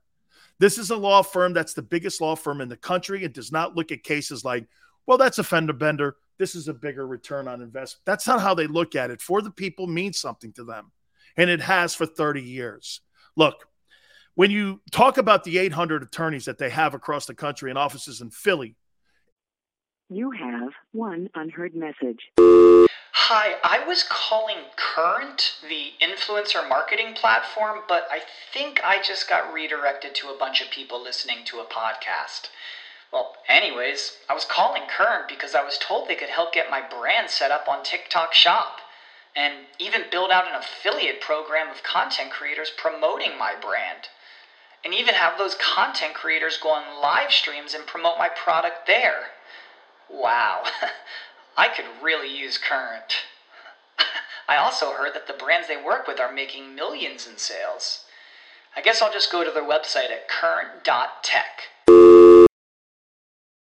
Save big on your Memorial Day barbecue, all in the Kroger app. Get three pound rolls of juicy 80% lean ground beef for $3.49 a pound with a digital coupon. Then get select varieties of flavorful Powerade, Body Armor Super Drink, or Arizona tea for 77 cents each, all with your card. Shop these deals at your local Kroger today, or tap the screen now to download the Kroger app to save big today. Kroger, fresh for everyone. Prices and product availability subject to change. Restrictions apply. See site for details in New York, in Florida. Like I said, everywhere in America, that's what they do for their clients. They go to battle for them. Size matters here. And you want the biggest firm in the country representing you. Call them at 800 512 1600. That's 800 512 1600. Open 24 7, seven days a week. That's 800 512 1600. And when you call them, do me a favor tell them Big Sills sent you. Many times, when people are injured at a place of business, they don't realize they may have a case. The fact is, injuries should not happen. And most of the time, when someone is injured, someone is at fault.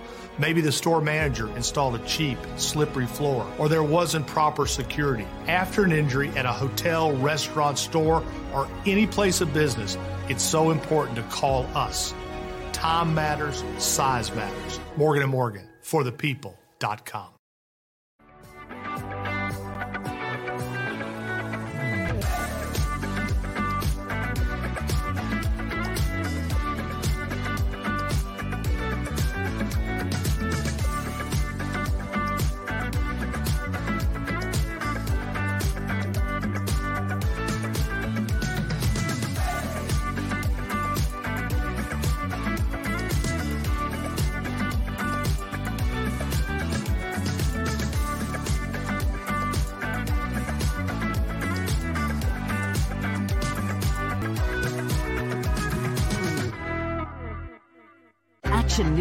11 with Rick Williams. It's the team you trust to bring it all together. The stories that impact your community, a sports roundup for the locals, and the AccuWeather forecast you depend on. Action News at 11 with Rick Williams.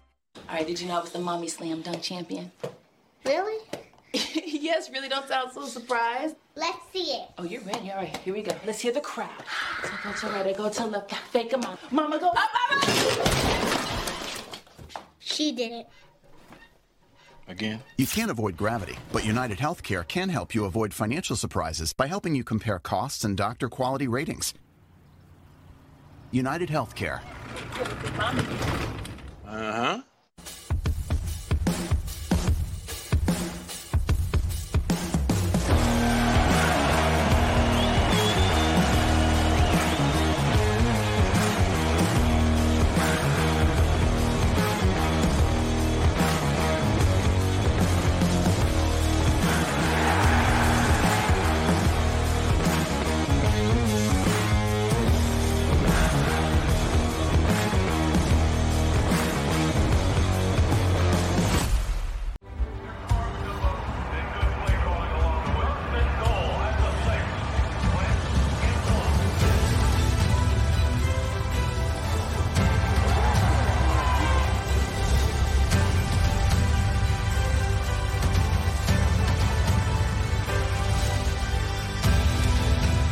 of life, First Trust Bank is there for you. Champions on three. One, two, three. Because Philadelphia dreams deserve a Philadelphia bank.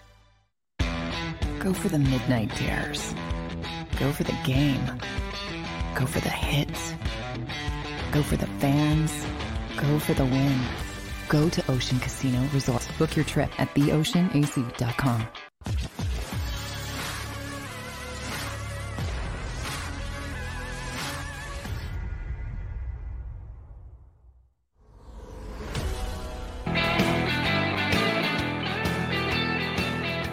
Appreciate you coming aboard National Football Show, guys. Please hit the like button. Thank you so much. Don't forget my Hall of Fame voter and insider.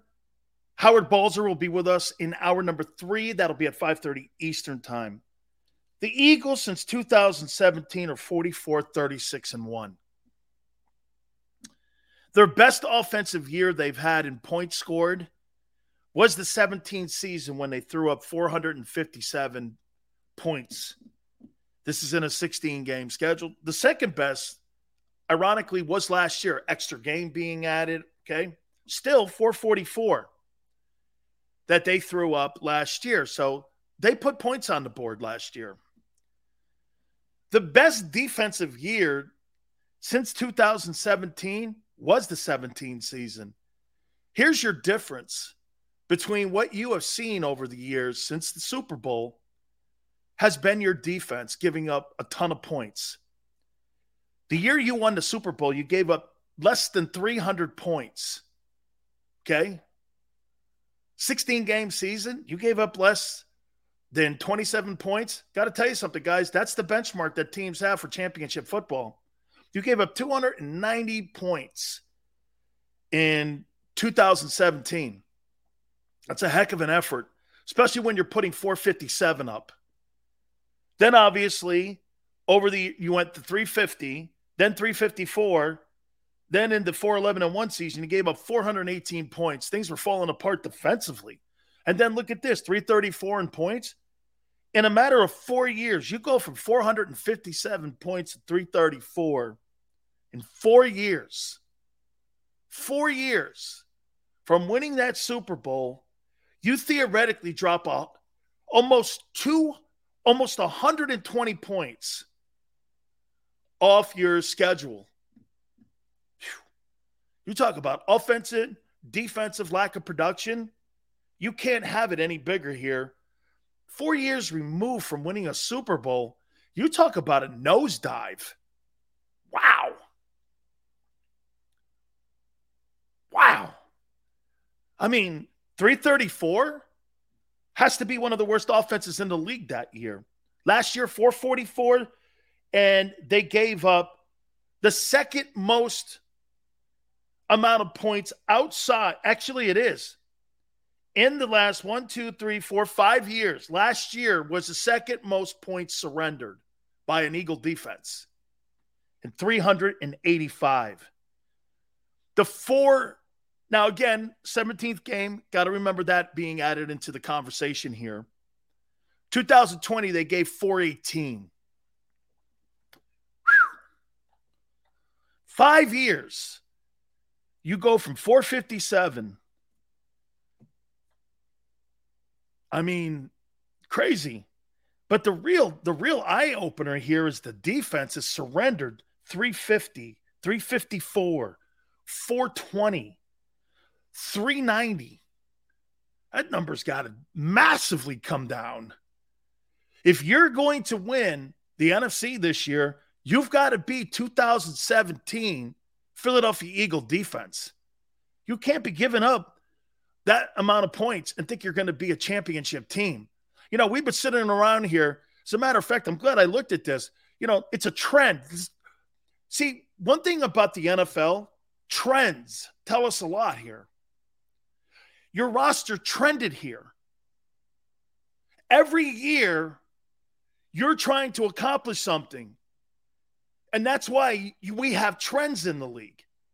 There's a trend here that the defense surrenders a ton of points in Philly. It's a fact, it has. Giving up 400 points in a season, unacceptable. Giving up 385 points is almost unacceptable. Nice jersey, Dan. Steven Stamkos? No. Big Sills. Lightning made it for me. Lightning made it for me, brother. Chris says that's why Howie's building this defense. He forgot Hurts could have won the Heisman if it wasn't for Burrow's cheat code year. Oh, because he redshirted. Right? How you doing? Rock on, man. Martin St. Louis was nice back in the day. Josh, him and Vinny Lecavalier and Khabibulin and all those guys. Torts coached him, by the way. Knew all them guys, man, very well. My daughter met Marty St. Louis, who's now the um, head coach of the Montreal Canadiens. And uh, Vincent Lecavalier was like my daughter's favorite player. Oh, Xander loves Nikolai. Nikolai Khabibulin, man. Great dude.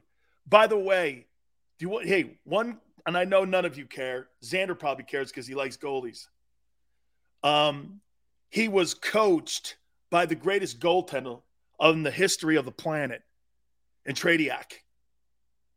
Tretiak was the guy who lost in the 1980 Olympics, but had won three gold medals, had never been beaten. Tretiak, I think he was a goalie coach for the Blackhawks at one time. Uh, Tretiak's the greatest goaltender to ever, ever put on a pair of um, skates. Lecavalier played in Philly. He sure did. He enjoyed it too because he always wanted to. Brodeur was just phenomenal.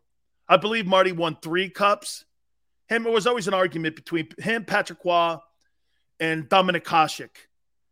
Those three guys. Hasek won all those Vezina awards. But and, and Dominic Hasek was just there was like a gymnast back there watching him play goaltender.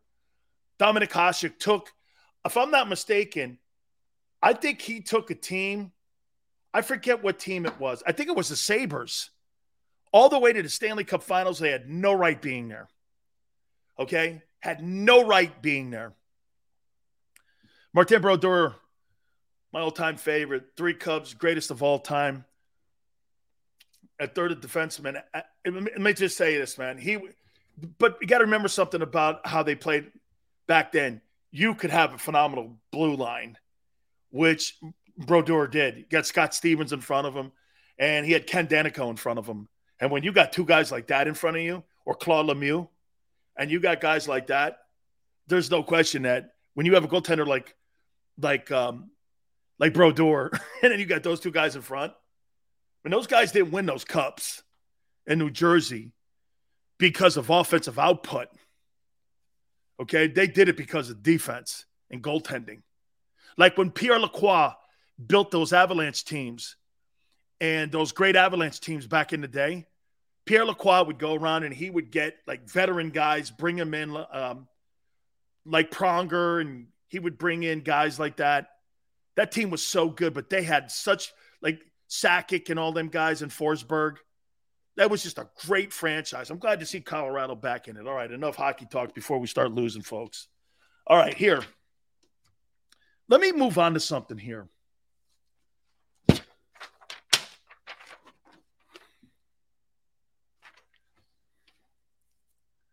Big Sills did a little homework here on your Eagles.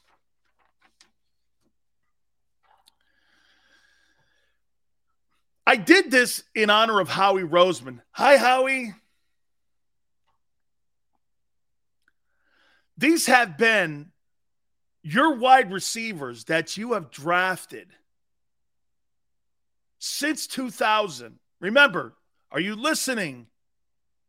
Since 2000. Not prior, since 2000. Okay. Todd Pinkston, second rounder. Gary Scott, fourth rounder, 2000. Freddie Mitchell, first rounder, 2001. Freddie Milons, fifth rounder, 2002. Billy McMullen, I'm assuming he's not related to our very own John McMullen. Third rounder, 2003. Reggie Brown, a little better here. Second rounder, 2005. Jason Avant, fourth rounder, 206. DeSean Jackson, second rounder, 2008. I'm going to underline that one.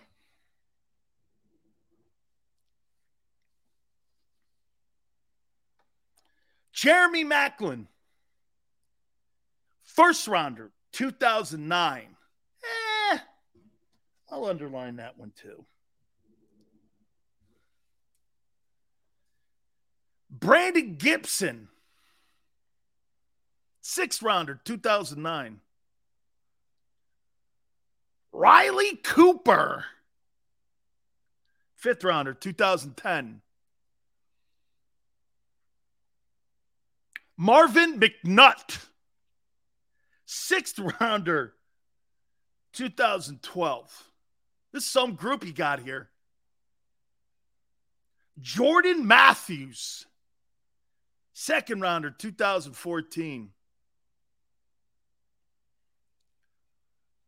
Josh Huff, third rounder, 2014. The greatness of Nelson Agholor, first rounder, 2015. Mack Hollins, fourth rounder, 2017. Shelton Gibson, fifth rounder, 2017. I'm surprised you didn't underline Riley Cooper. Why would you say something such that? I know where you're going, Junior. The guy was a tool for doing that. What's wrong with him? You read too much of the internet, Steven. You don't know me from a can of paint, guy. Don't pretend to. See, Steven? See? I try to play a tough guy. I can't. Steven, I can't play a tough guy. Big Sills is that tough guy. Hey, hey, hey, hey, hey Steven. Big Sills is tough guy days. It's not happening. Where was I? After Shelton Gibson – Vic did save his ass. The greatness of JJ Whiteside, second rounder, 2018. Jalen Reagor, first rounder, 2020. John Hightower, fifth rounder, 2020. Quez Watkins, sixth rounder, 2020. I actually like Quez. And DeVonta Smith, first rounder, 2021. This is quite a list of guys that, if I were to give you a grade on this list of wideouts, how many guys did you draft wide receiver since Howie's been in the building? 1, 2, 3, 4, 5, 6, 7, 8, 9, 10, 11, 12, 13, 14, 15. 16, 17, 18, 19, 20, 21. You've drafted 22 wide receivers since he's been in the building. And I would say this you had three people who were decent off this list DeSean Jackson, Jeremy Maclin, and Jason Avant. The rest of these guys, they're dudes. So when you say a guy like T.O. and A.J. Brown are going to be your best wide receivers you've ever had in your team since 2000, that's not a stretch. Okay? How many did they hit on? What? Okay. Do you think Freddie Mitchell? What do you give him as a grade? See? Todd Pinkston? How about your Nelson Agholor? Look at your first rounders. Jalen Reagor Nelson Agholor. Maclin's good, I guess. Freddie Mitchell. I don't know. Kenneth goes, DeVonta Smith is not just the dude. He had just the dude numbers last year. He had just the dude numbers. Right now, he's just the dude. Hey, Josh, that's a good call, man. I forgot Agholor got to the Raiders and he did put up some numbers out there, didn't he? Okay. Timothy goes, Pinkston played well in the preseason. DeVonta Smith is that guy. He ain't proved it yet. Let's see. And do you have the quarterback to get? Hey, he's got quite a task ahead of him to get him the football.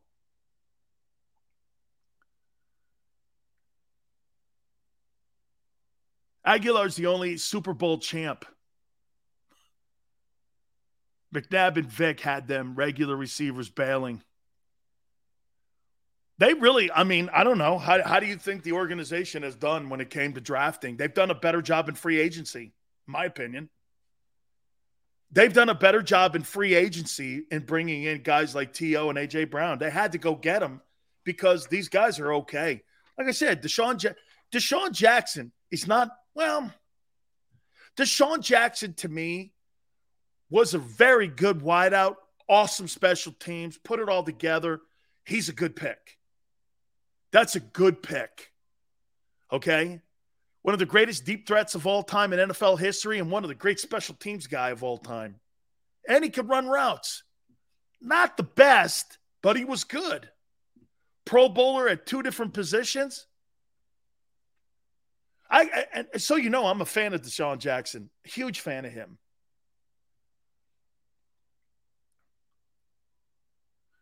Hurts proved that when he has a true number one, he can do a lot. Look at his Oklahoma tape from 2019. So, are you suggesting he didn't have a number one last year in DeVonta Smith? DeVonta Smith won the Heisman Trophy. Are you trying to say, to, say to me last year that DeVonta Smith wasn't a true number one? When Ja'Marr Chase turned out to be a true number one from the get go, Jaylen Waddle played like a number one in Miami. Are you suggesting DeVonta's not a number one then? Well, he you're saying that last year he didn't have a number one so DeVonta must not be a number one to you.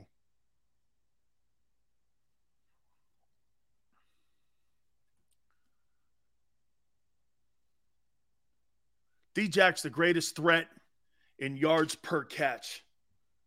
Uh, hey, hey, William, you could make the conversation that him and Tyreek Hill are the greatest deep threats um, in NFL history.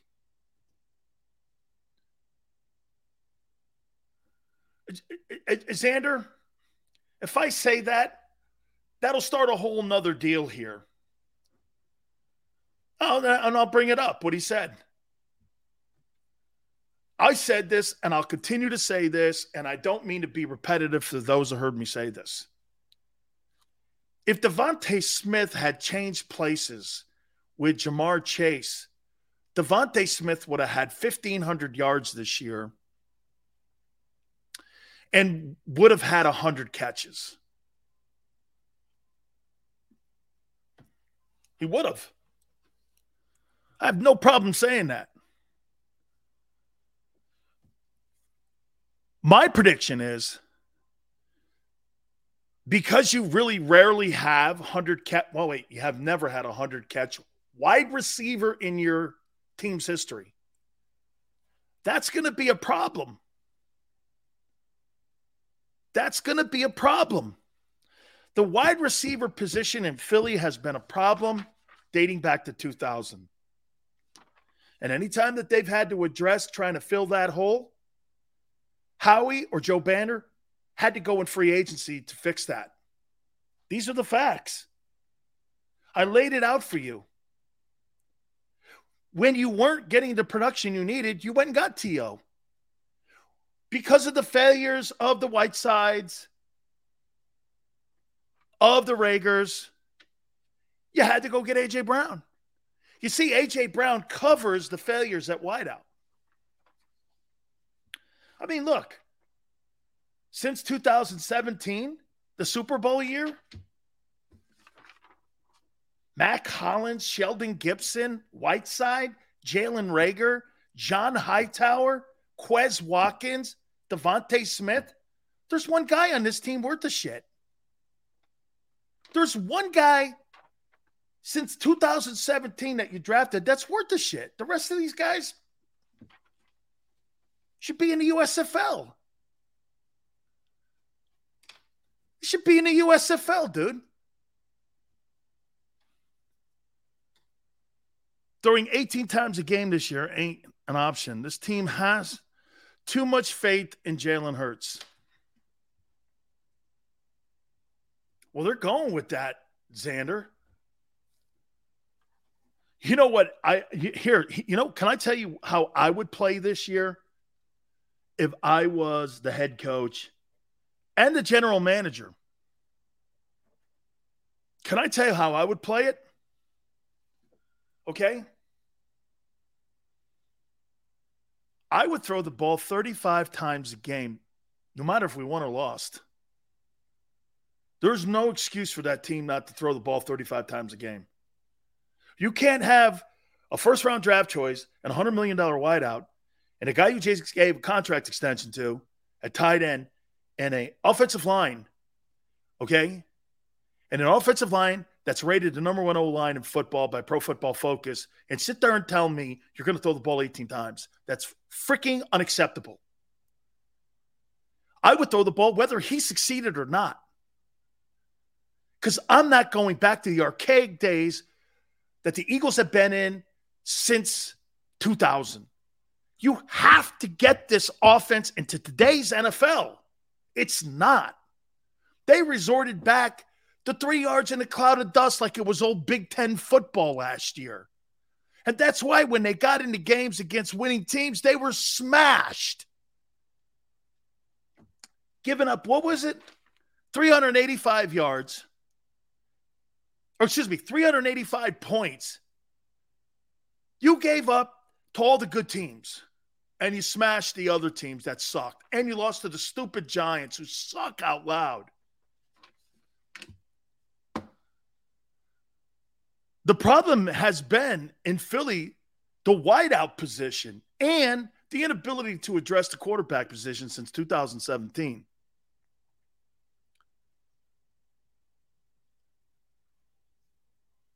Every year he has improved. This could be the best. Eh, Big Sarge says every year he's improved. Who? Jalen? You thought last year was improvement? Let me tell you something. What you saw last year at the quarterback position is unbecoming of a starter in the NFL. That's not going to win massive games. I think Jalen Hurts is surrounded by a really good football team. And I think the NFC sucks. And I think the defense has been the biggest improvement this offseason, not the offense.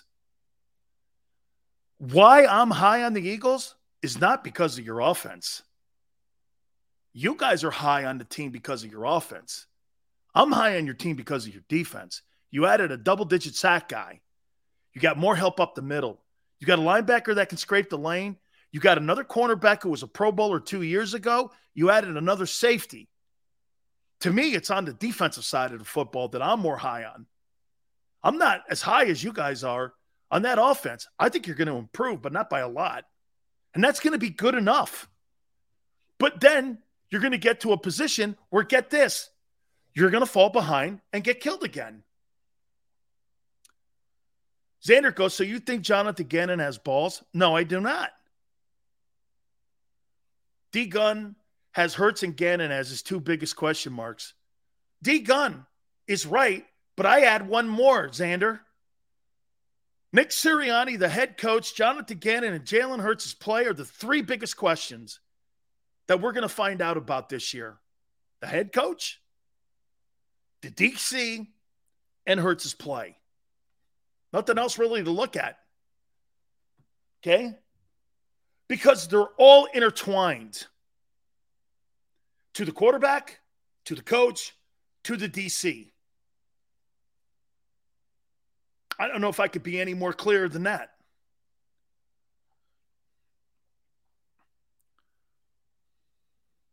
No success could be had when Reagor is the number two. How do you know? What, can I ask you something here about Jalen Reagor? Okay. Can I ask you something about Jalen Reagor? What if Jalen Reagor goes some, somewhere like Cincinnati Let's say Jalen Reagor shows up in Los Angeles with Matthew Stafford. I want to show you something about Jalen Reagor here. Actually, I'm going to save that to the top of the hour. I, ha- I have some comments on him. I want to reset everything. You guys have been great. Yes, GT. Yes. Yes. On my honor. On my honor, dude. GT asked me, do I want them to succeed? Absolutely. But GT, I only talk about what they have done, not about the prospects of what they may do. I'm not a fortune teller. I don't fortune tell here. Okay? I, am I'm, I'm not a fortune teller. I look at who you are, not what you're hoping for them to be. We all hope for success for everyone. I, at least I do. It's funny, you know, always people are always like this, you know, especially people in my business, especially people like Barrett Brooks. You know why I root for Barrett Brooks? He's an ex athlete that's in broadcasting. I root for every one of those guys. I want there to be more of Barrett Brooks's. Totally, I, I, I root for that every day. Okay. I want to hit on Jalen Reagor. Please hit the like button. Hour number three, don't forget, my friend Howard Balzer will be with us from Sports Illustrated 5.30 Eastern. Hour number three coming up. Keep it right here on the National Football Show.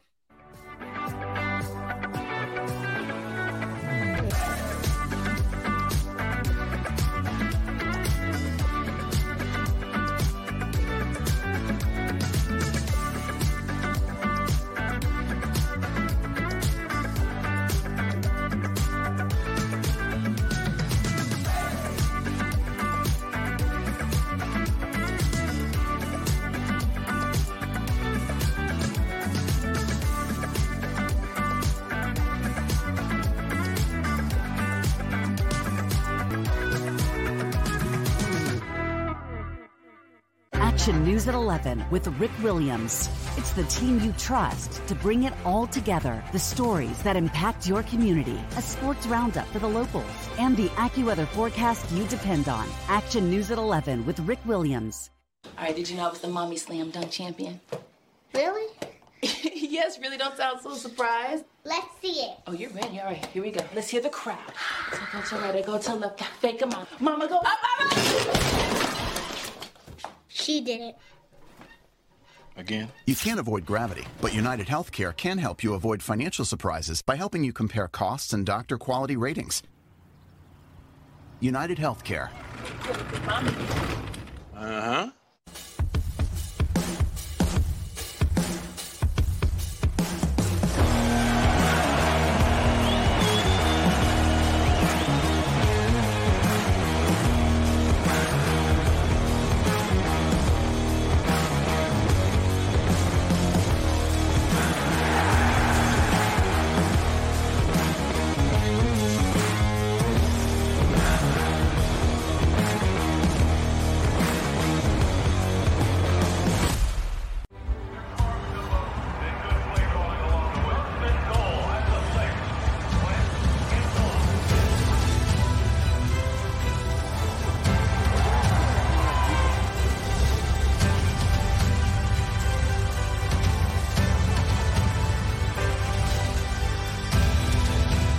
field of life, First Trust Bank is there for you. two, three. Because Philadelphia dreams deserve a Philadelphia bank. Go for the midnight dares. Go for the game. Go for the hits. Go for the fans. Go for the win. Go to Ocean Casino Resort. Book your trip at theoceanac.com.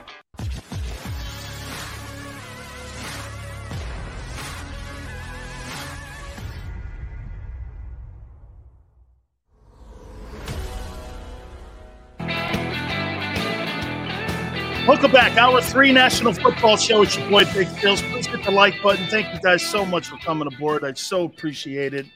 Had a hell of a conversation today. Really great stuff, man.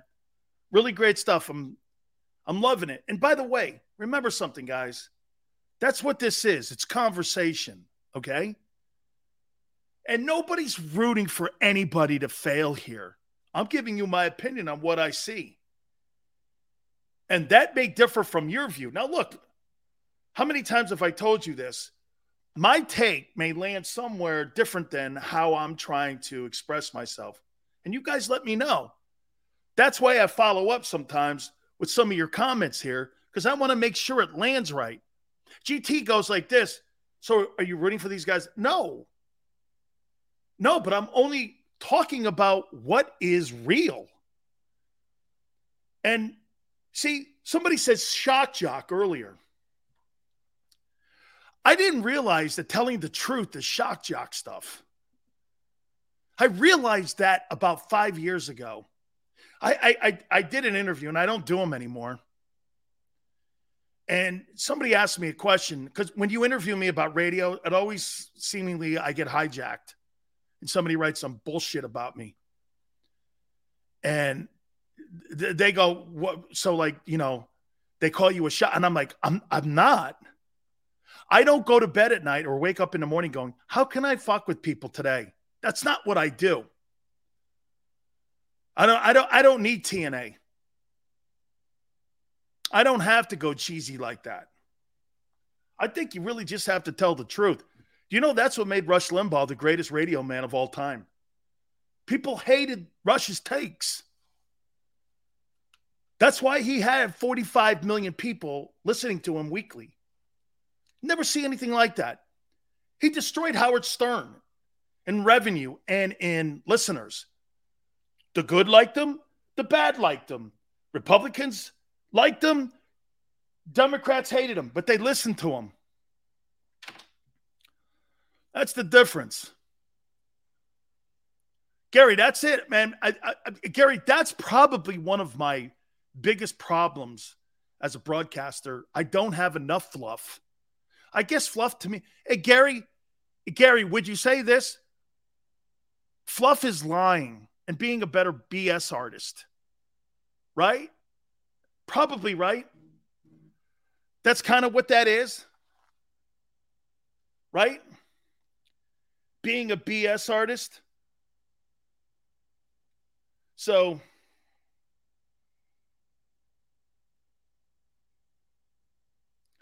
Big Sills is going to start doing some um, other, like, never leaving JAKIB Sports. Made it very clear to people, but I may start doing some other things nationally.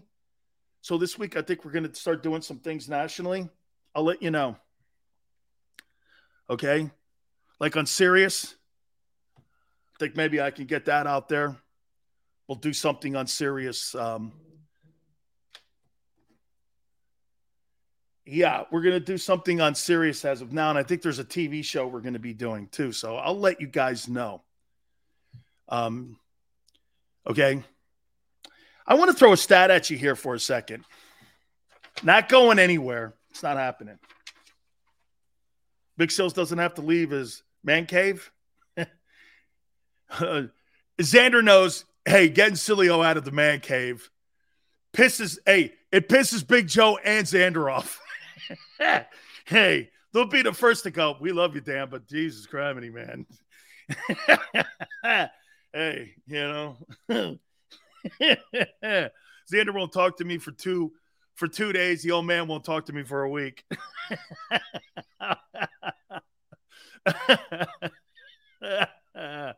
oh man. I appreciate everybody coming aboard. Please hit the like button here. You want to hear a disgusting and disturbing stat about Jalen Reagor? Okay. Ronald says, Big Sills. I heard your UM against K State rant. Epic. Xander, we got to play that one day. We got to play my rant. I did this on the radio at WQAM in Miami. It was my opening segment.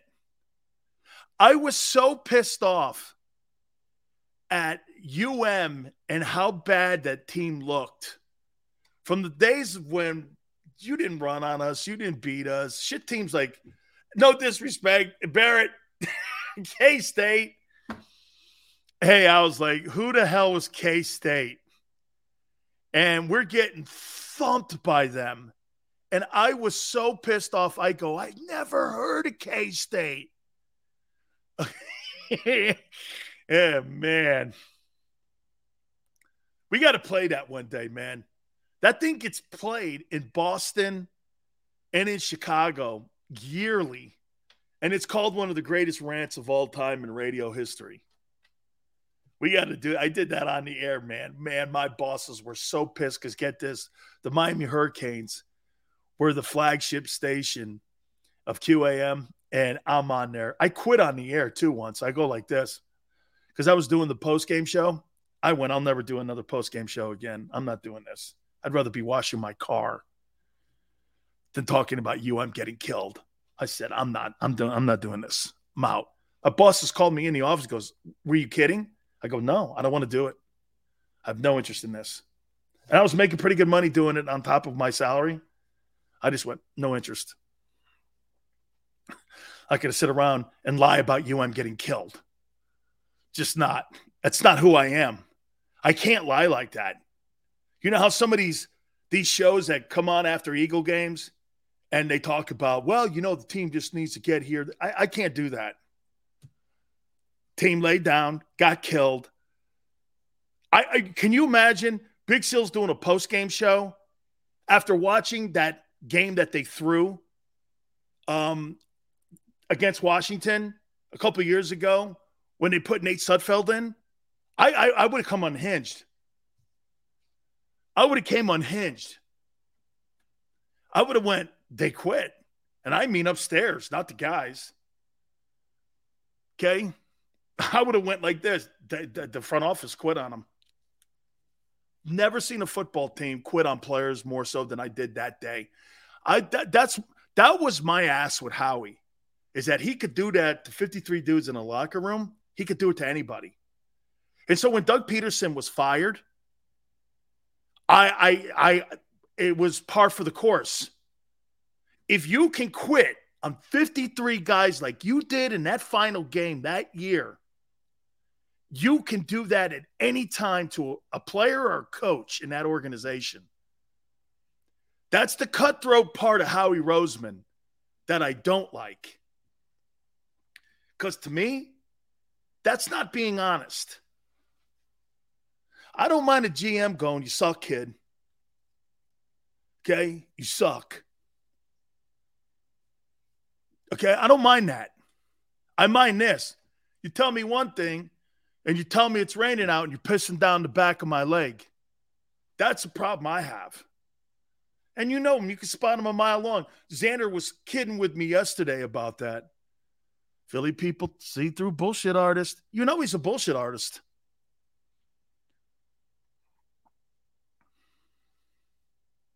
All right, I got to throw a stat at you here on Jalen Reagor.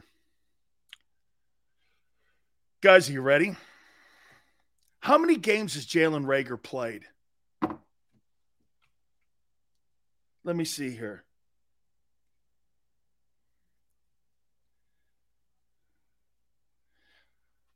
How many games has Jalen Reagor played? Jalen Reagor stats.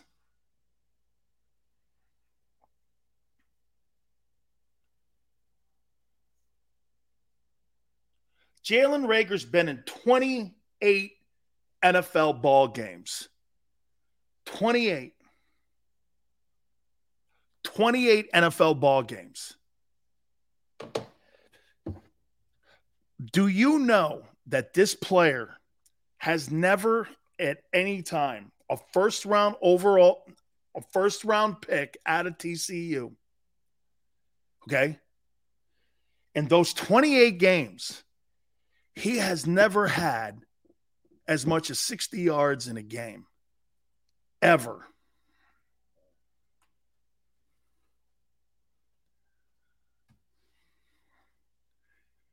a wide receiver in today's NFL who was a first round pick has never had 60 yards in a ball game.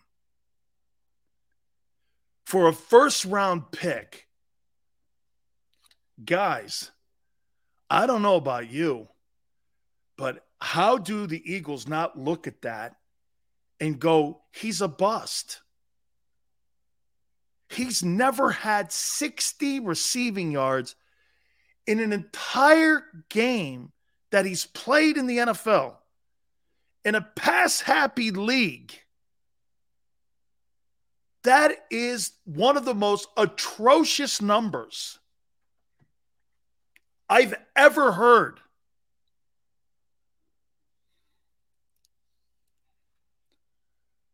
That is unbelievable that he's still on the roster.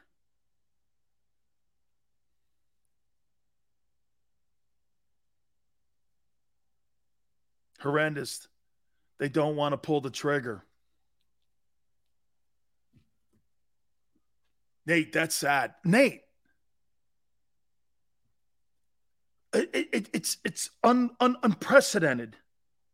It's unprecedented. Now,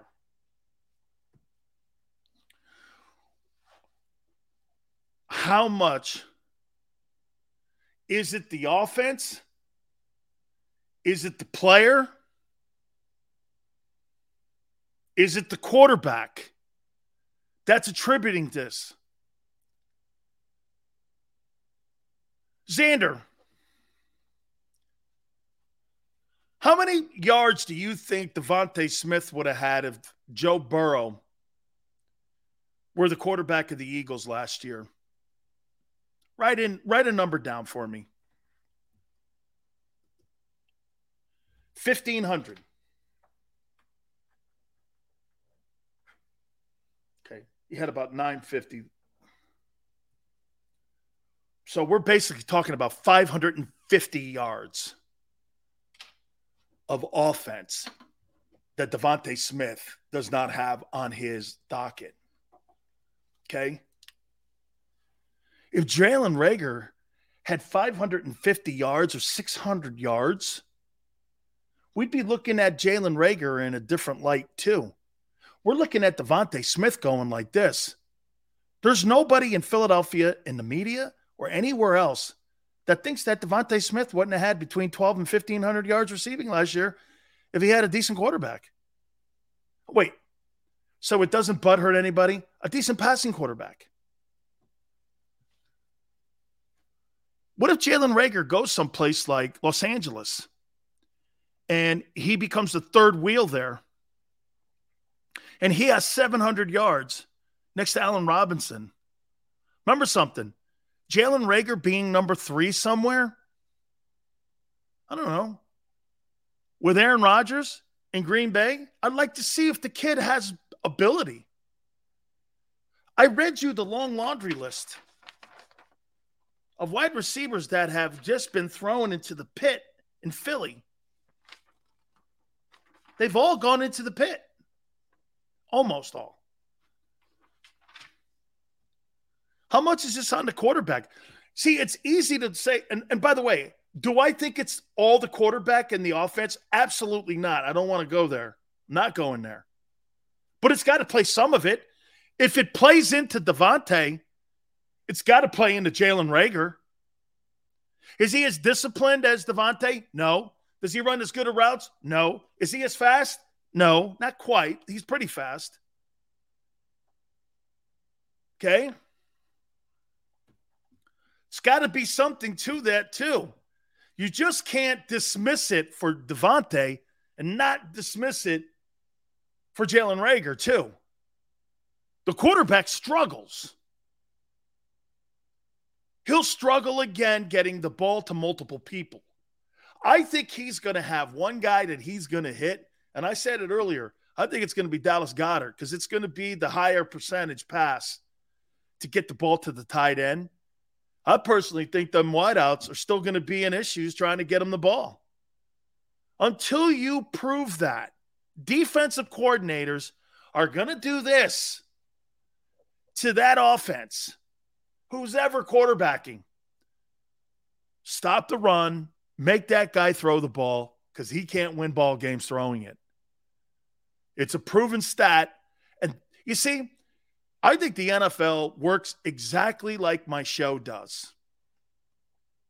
Prove it to me that you can win games, and then trends will start to change.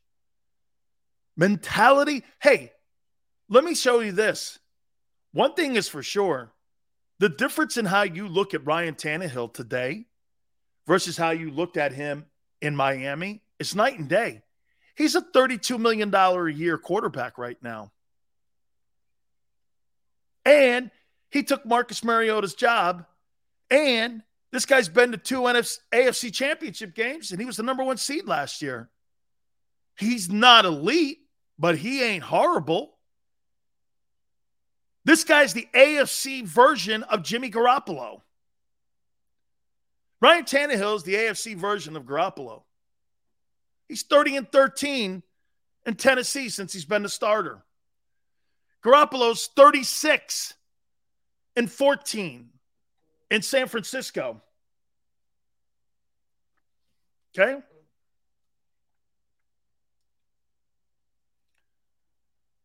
No question. We shall see. I showed you this here.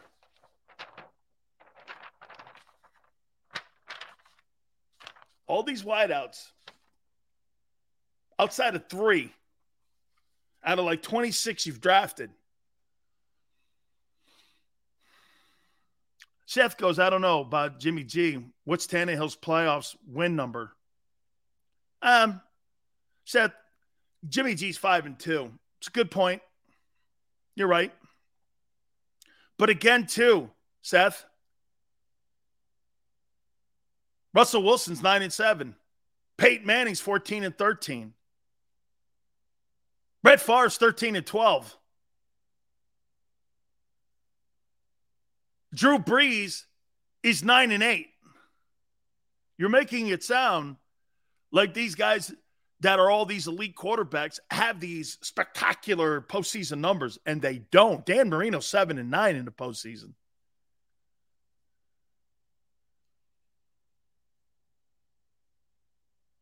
Michael says the weapons are there for Hurts.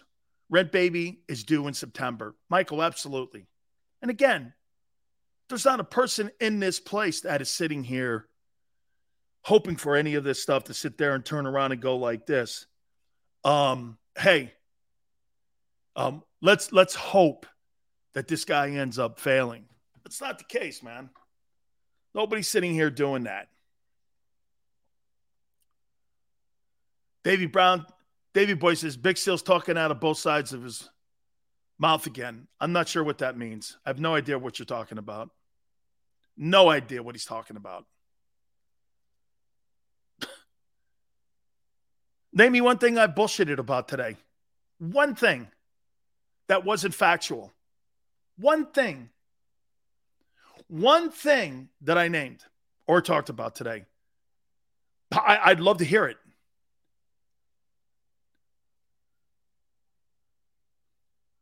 No, I just, if all we should care about is postseason success, and those elite quarterbacks haven't had – huge postseason success, then why pay an elite quarterback? Because those guys get to the postseason. Those guys are constantly contenders, not competitive. Aaron Rodgers has his Packers as contenders. Tom Brady is a contender. Matthew Stafford is now a contender. Patrick Mahomes is a contender. Those are all contenders. Okay? All contenders. Okay? Rodgers has one. I was telling I was telling Xander this. Are you under the assumption that there's a lot of quarterbacks with multiple Super Bowls? um, on their resume. There's only two with four Bradshaw and Montana. Brady's the outlier. Aikman's third with three. There's no one else. The rest of them are two and one, two Super Bowls or one Super Bowl. You're making it sound like there's multiple Super Bowl champions out there. Most have are the elite guys that go to the Hall of Fame have one or two. Most have one or two. Guys with four or seven or three is unheard of. It's unheard of. So, ha- so have that mentality when you talk about Hurts. He's not elite. He's not elite. He he is not an elite quarterback. Kyler Murray's not elite. Kyler Murray hasn't done shit. He's not elite, but he's better. Okay? Foles is not elite, and he has one. Jeff Hostetler has one. I mean, guys, you're talking like Super Bowl champions, like there's like multiple guys. Troy Aikman's third with three. Okay. Is Josh Allen elite? What do you think? Philip, here we oh you're right. It's a dumb argument. I'm not having it. I'm not. I'm not I'm not comparing Jalen Hurts to Josh Allen. It's a joke. Okay? The Steeler teams with Bradshaw in the 70s, I got to witness live. Steel curtain. William, that football team made a transformation, though. There's a reason why Lynn and uh, Lynn Swann and the other wide receiver on the other side are in the Hall of Fame, too, and the running back. Remember that. The running back and both wideouts are in the Hall of Fame, and so is the center off that Steeler team. It wasn't because they ran the ball and played defense. Lynn Swann and the other wideout on the other side also is in the Pro Football Hall of Fame. So is the center and running back, Franco Harris. Okay. Seth Foles played in elite playoff games. Okay. You line him up and put him anywhere else. Manning elite course, Peyton Manning's elite.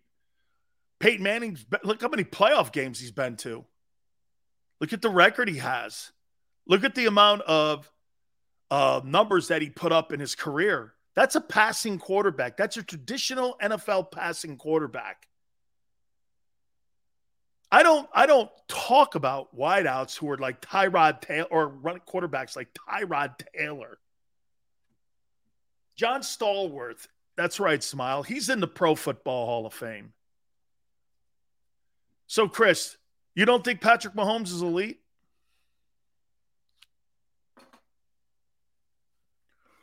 My point was someone was talking about postseason. I said it's not as easy as you think it is to win in the postseason. That's my point. Patrick Mahomes winning a Super Bowl as young as he has is incredibly awesome. Dan Marino got to one. You don't think he's elite? I said winning games in the postseason is more difficult. That's why when you look at certain quarterbacks that don't have the greatest record in the postseason, it's not an indictment on them. Dan Marino is one of the greatest throwers in the history of the foot of, of the football. No one argues that. No one should argue that. He's a Hall of Fame guy. Is he better quarterback than Bob Griese? Yeah, but Bob Griese is more accomplished. Bob Griese is more accomplished than Dan Marino. You know, when, when I talk about postseason play and everything, you know what's funny? The guy I'm going to bring on here in a second, and I'm glad he's hearing this.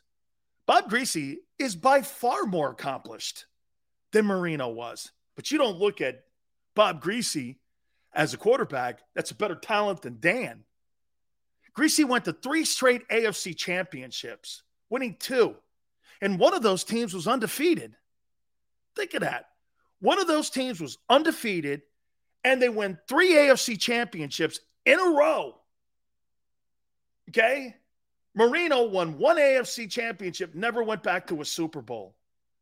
That Dolphin run was also in the middle of the Raiders, the Steelers, the Cowboys, and the Vikings run, that that Dolphin team, as good as the teams that we have seen, that was one of the more iconic runs of all time because of the accomplishments of numerous years.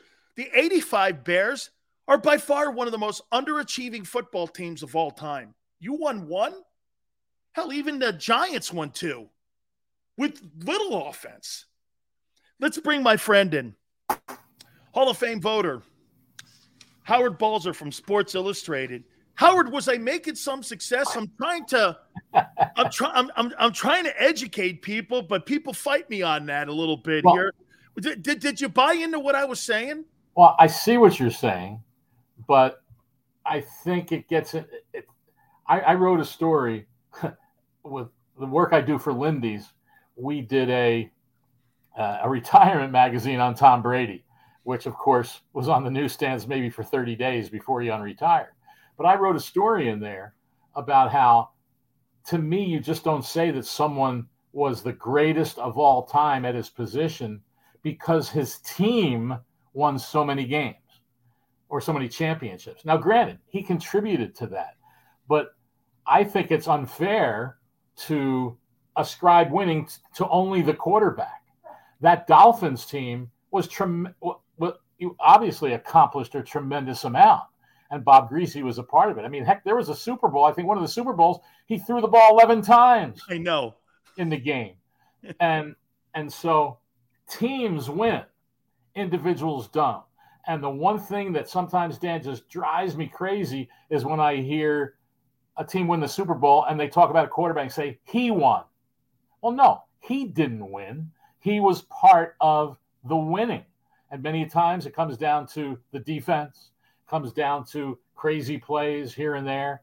I, I I've always thought though that when you compare those eras of Dolphins foot, foot, football, so to speak, the biggest mistake, you know, the, some people call Don Shula the greatest coach of all time. But the one thing he never did, basically, in 18 years, I think it was that Dan Marino was the quarterback of the Dolphins, when did he create a running game around him?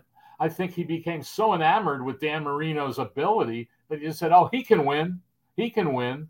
And they didn't have the running game. I remember one playoff game, and I don't remember the year. I think it was against the Chargers, and the Dolphins were winning the game, and all they had to do was get one first down to win the game.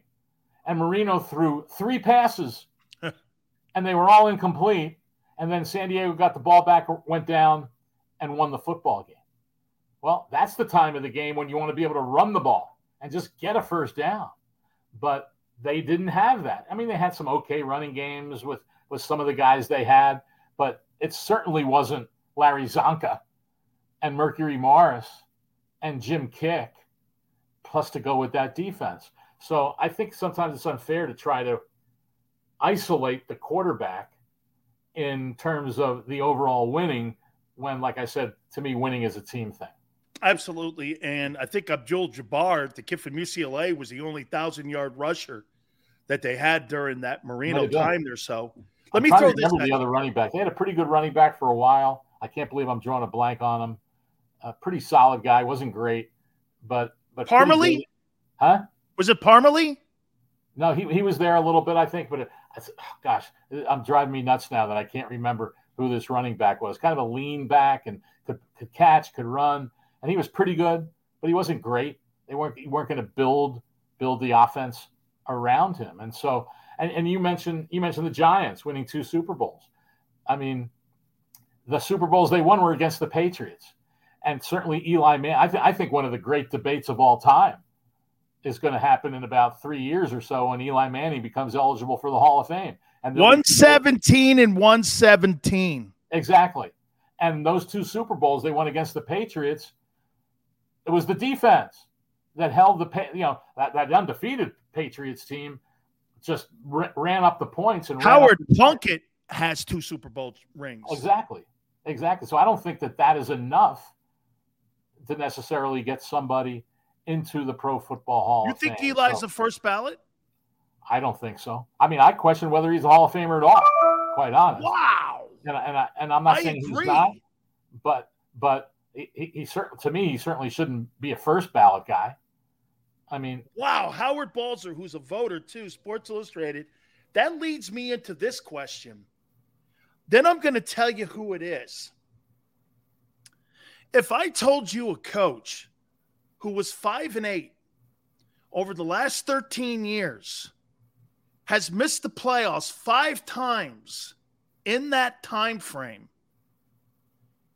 Would you consider that Hall of Fame resume if that coach was five and eight and overall he's underwater too and has missed the playoffs five of those 13 years? Would you call that coach a Hall of Famer?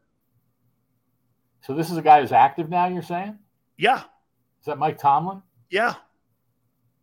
And I think he's a hell of a coach. I mean, you know, it'll be written at the end, and everyone will have to determine it for themselves. But Howard, 13 years, over a decade.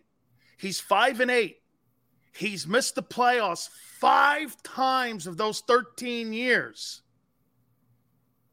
That's not a Hall of Fame resume. I get never having a so the benchmark has gone in Pittsburgh from Super Bowls to not having crappy seasons. I mean, I, at first I thought you might have been going, but I knew he had even a worse record. I think in the playoffs it was Marty Schottenheimer, and, four and sixteen.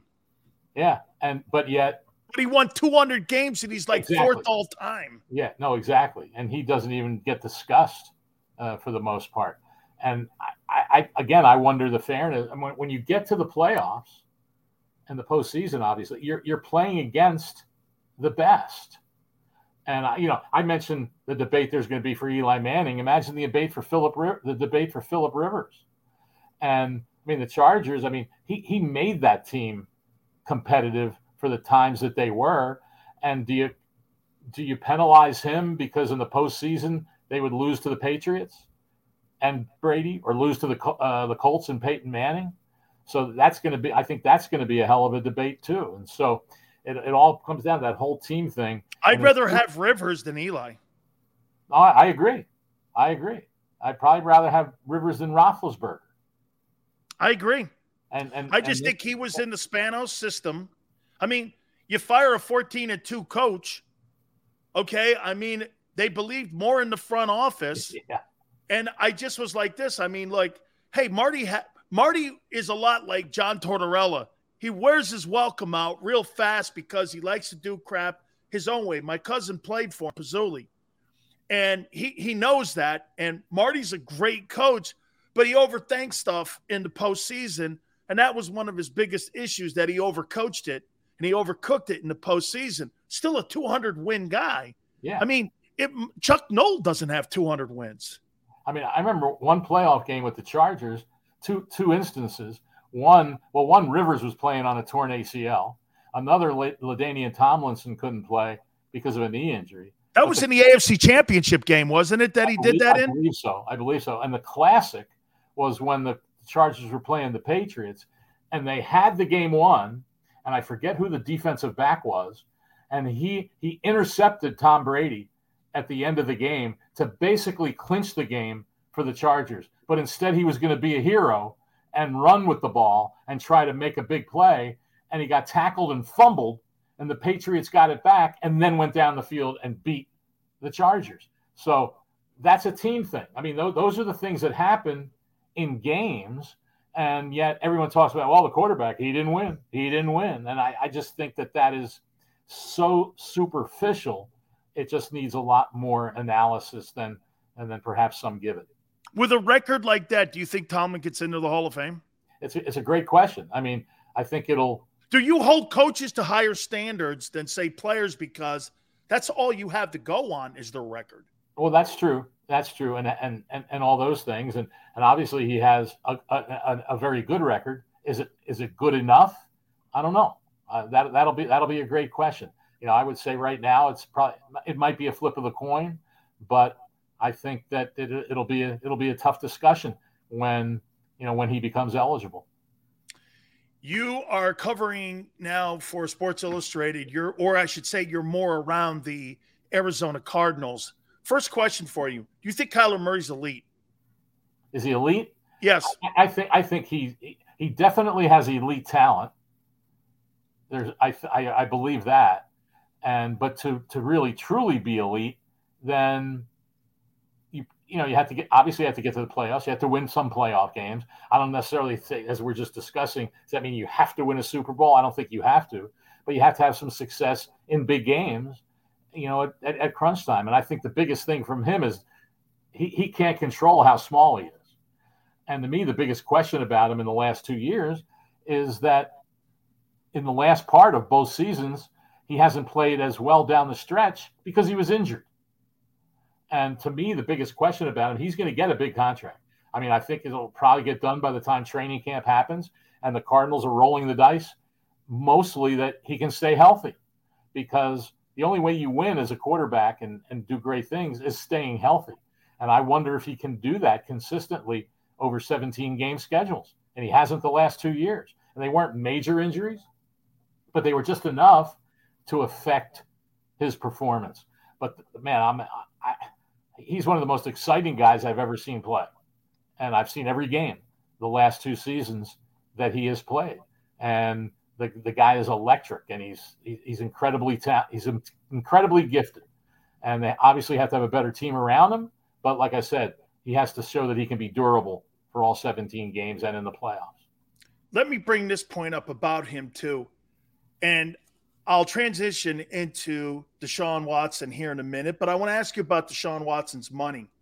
How much is that $230 million in guarantees that was given to that quarterback in Cleveland really kind of put roadblocks or maybe even doorstops in Arizona and in Baltimore when you're talking about the changing of the market here? We're not just talking about giving a guy a 10 year deal any longer.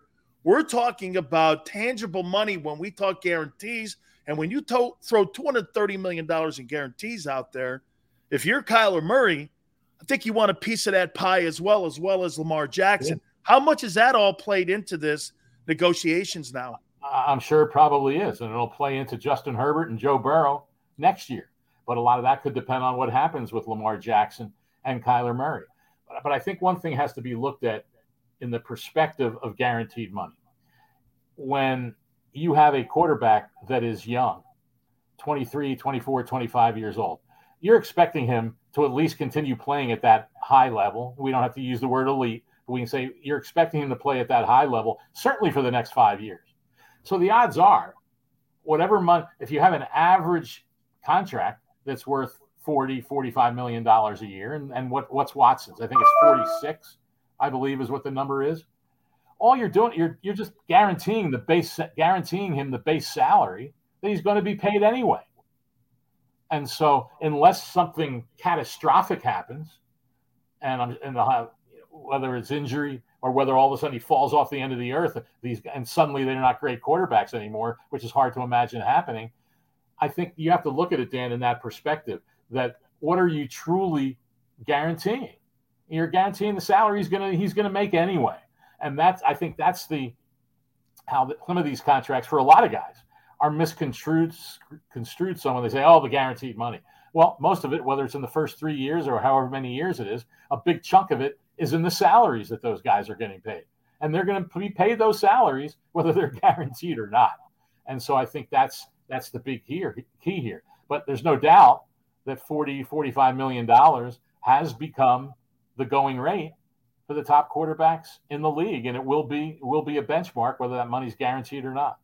Let me go into Deshaun Watson here. Obviously, today some of the news that came out that 20 of the 24 cases have been settled with uh, non-disclosure. Obviously, Tony Buzbee came out and basically said, we "Will not have any further comment." That's a telltale sign that confidentiality agreements have been signed. This and that. The four cases may be dropped. I don't know if they're going to continue it. However, Howard, follow me here on this one when it comes to what type of punishment potentially could be thrown at you here. I say this to you how can the NFL come out and go after a player when Bob Kraft was almost caught in the same scenario when he was in Orlando and he was also indicted and he had gone on multiple occasions to a place that eventually we found out were guaranteeing sex. That came back where no charges were filed, no penalties at all for conduct unbecoming of an NFL owner or conduct detrimental to the shield, which is in all of our contracts. They make it vague like that because they can put this in.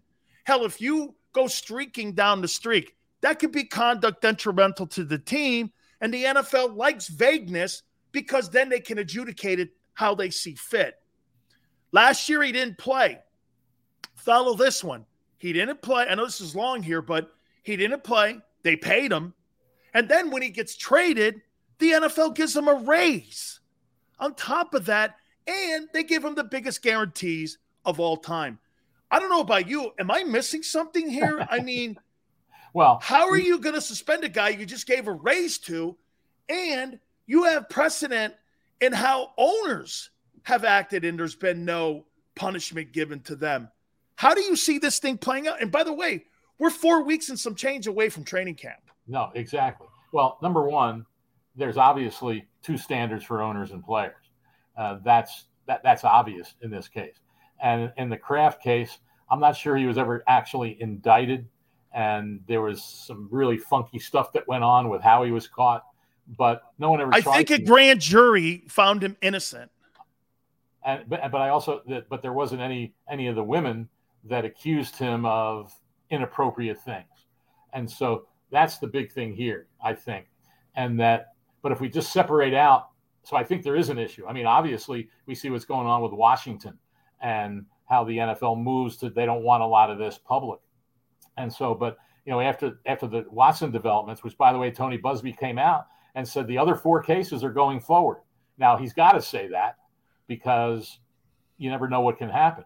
But that's the key here to me. That's the key thing. And a lot of people say, well, now it's only four. It's not so bad. Well, if it was only four from the beginning, would we be saying that? No. You know, exactly. Exactly. And so to me, I mean, the NFL came out and said, this does not end our investigation. This does not end the case. And the Browns and the other teams that got heavy into this, what was it, the Falcons and the Panthers and, and the Saints, Dolphins. Dolphins. Dolphin. Well, I don't think I don't know if the Dolphin. I'm trying to remember. They were they were big into it last season. Yes. I'm, I'm not sure they were really in the hunt. That's right. Atlanta, Carolina. I don't think Denver, but I do think it was the Panthers and the, and the Falcons that were heavily invested in trying right. to bring him there. And and the Browns, of course. And they just bought into this whole thing. Okay, he wasn't indicted, so we're free and clear here. I mean, that was a horrible mismanagement and decision to make that uh, to make that a, uh, to make that decision just because he hadn't been indicted because the cases were going forward and who knows when they would all be settled and uh, and so I've said all along when people have asked me about this I, I said well he can try to settle them but all it takes and I use the number two or three whatever whatever the number all it takes is a few of them a few women to say no I don't want to settle no money is going to and I'm not saying the women are saying this but if that's what some of the women do say and say no money is going to make me settle this because I want this guy to be accountable for what he did. And so if these cases go forward, then I still think there's going to be a significant uh, suspension, whether he played last year, year or not, and he was paid. But certainly the NFL doesn't want this case going on and on and on as the cases are adjudicated and, and they're done separately, and then one gets done and then another one. I mean, these they, they might not get done for a year or two. So this is a, this is a tough spot. So so obviously Watson's going to keep working to set to settle these last four. But then suppose someone else sues. I mean, suppose there's someone else laying there in the woodwork that that, that says, "Well, I'm going to sue him now." You know, I, I didn't want to do it before, but now he's getting off scot free. I don't want that to happen. Which, by the way, is one of the cases, one of the issues with one of the uh, the women who recently sued.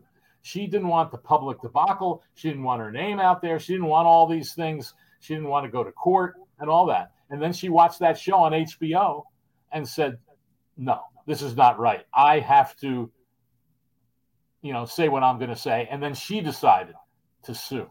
And so she's, I think that her name's Ashley Solis, if I'm not mistaken. She's the one that seems the most hardened in terms of going forward with this. as long as she's going forward with it, then I don't know if Deshaun Watson can, can convince her to settle because I think that's what he needs to do to make this go away at least and be finished. I still think that even if he does that, there would be some kind of suspension. Final question for you. I want to take it back to your Hall of Fame vote. I have great respect for Zach Thomas, but Richmond Webb is more of a Hall of Fame football player than Zach Thomas is. I think Zach may get in one day. Who do you think deserves to be more of the Hall of Fame candidate in Miami?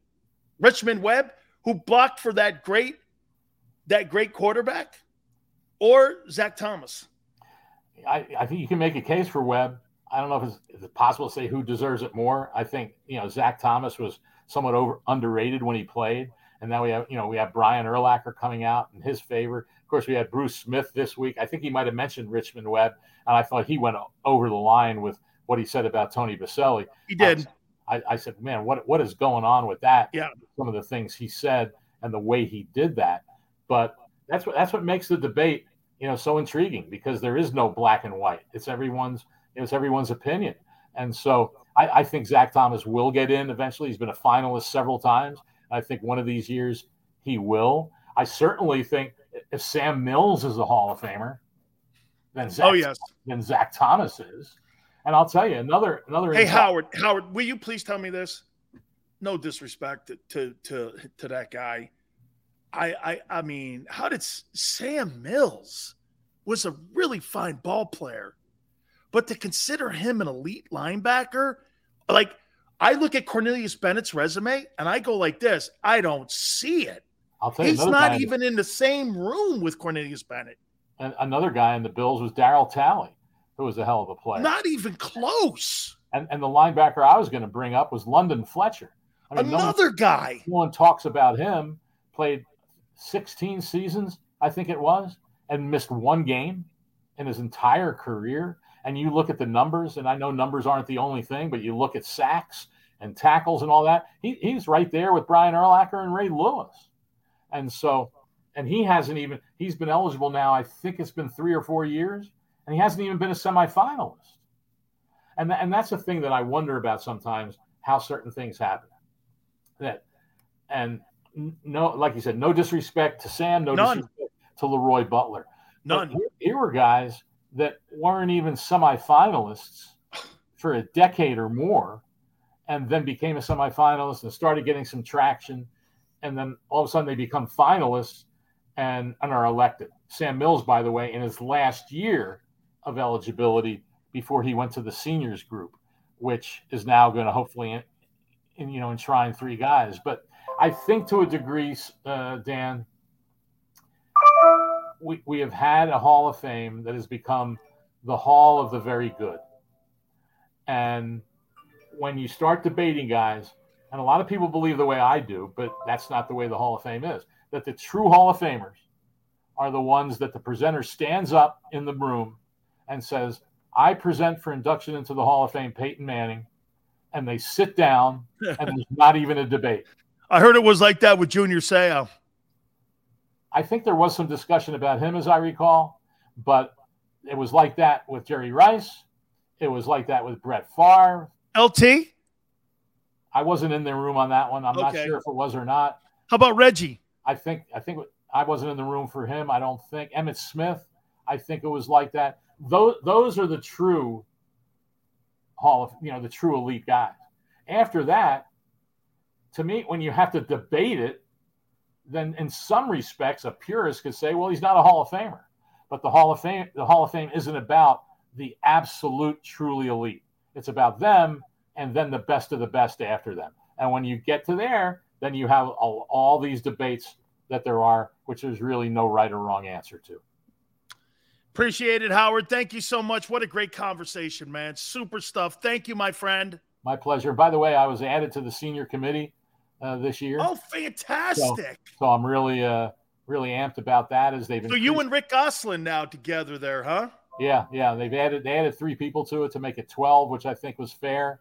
You know, so when it gets down to the end, it's not a small a small margin. Gastineau or Klecko, dude. Gastineau or Klecko. They got to be considered, man. No, I mean, he, well, he's definitely considered, and he's he's been discussed for many years, and he will. I'm sure. Be, I'm sure he'll be a big part of the discussion uh, this time around too. Appreciate it, Howard. Thank you, my friend. My pleasure, Danny. You got it. Let's take a brief time out. Keep it right here on the National Football Show.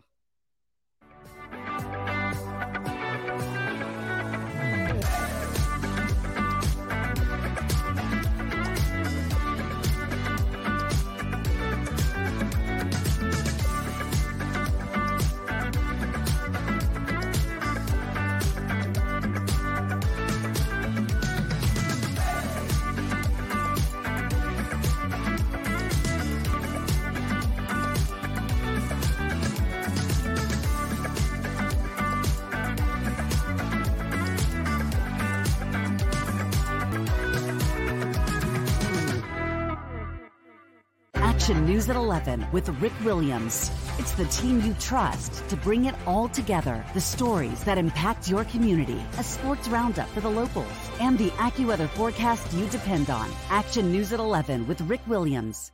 All right, did you know I was the Mommy Slam Dunk Champion? Really? yes, really don't sound so surprised. Let's see it. Oh, you're ready. All right, here we go. Let's hear the crowd. So go to right, go to left. Fake a Mama, go mama! She did it again? You can't avoid gravity, but United Healthcare can help you avoid financial surprises by helping you compare costs and doctor quality ratings. United Healthcare. Uh huh.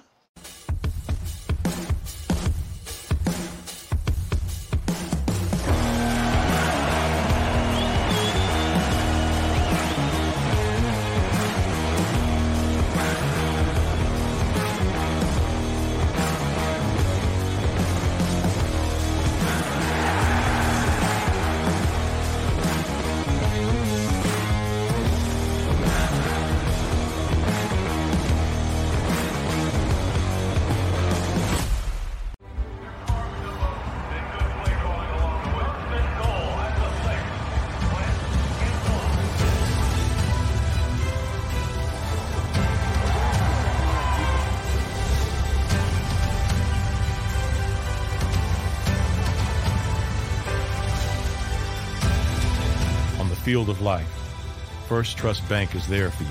Champions on three. One, two, three. Because Philadelphia dreams deserve a Philadelphia bank. Go for the midnight dares. Go for the game. Go for the hits. Go for the fans. Go for the win. Go to Ocean Casino Resort. Book your trip at theoceanac.com.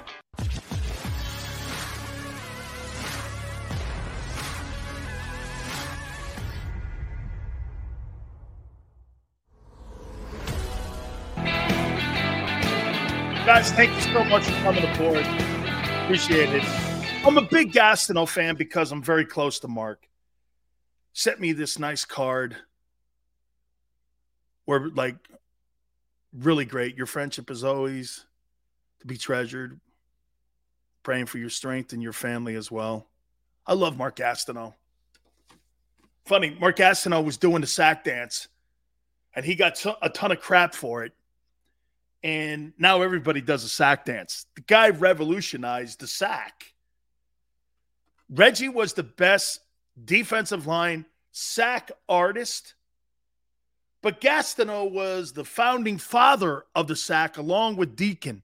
There's really three more the most significant defensive linemen that did the most for the sacks. Deacon Jones, Mark Gastineau, and Reggie White. Mark Gastineau is the only player next to Reggie that had a sack in every game he played in the NFL. Every game he played, he had a sack. Count the postseason, regular season. Gastineau and Reggie White are the only players.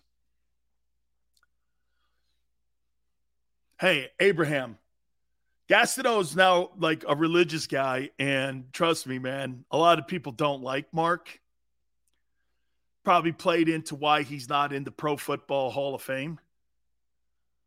Okay.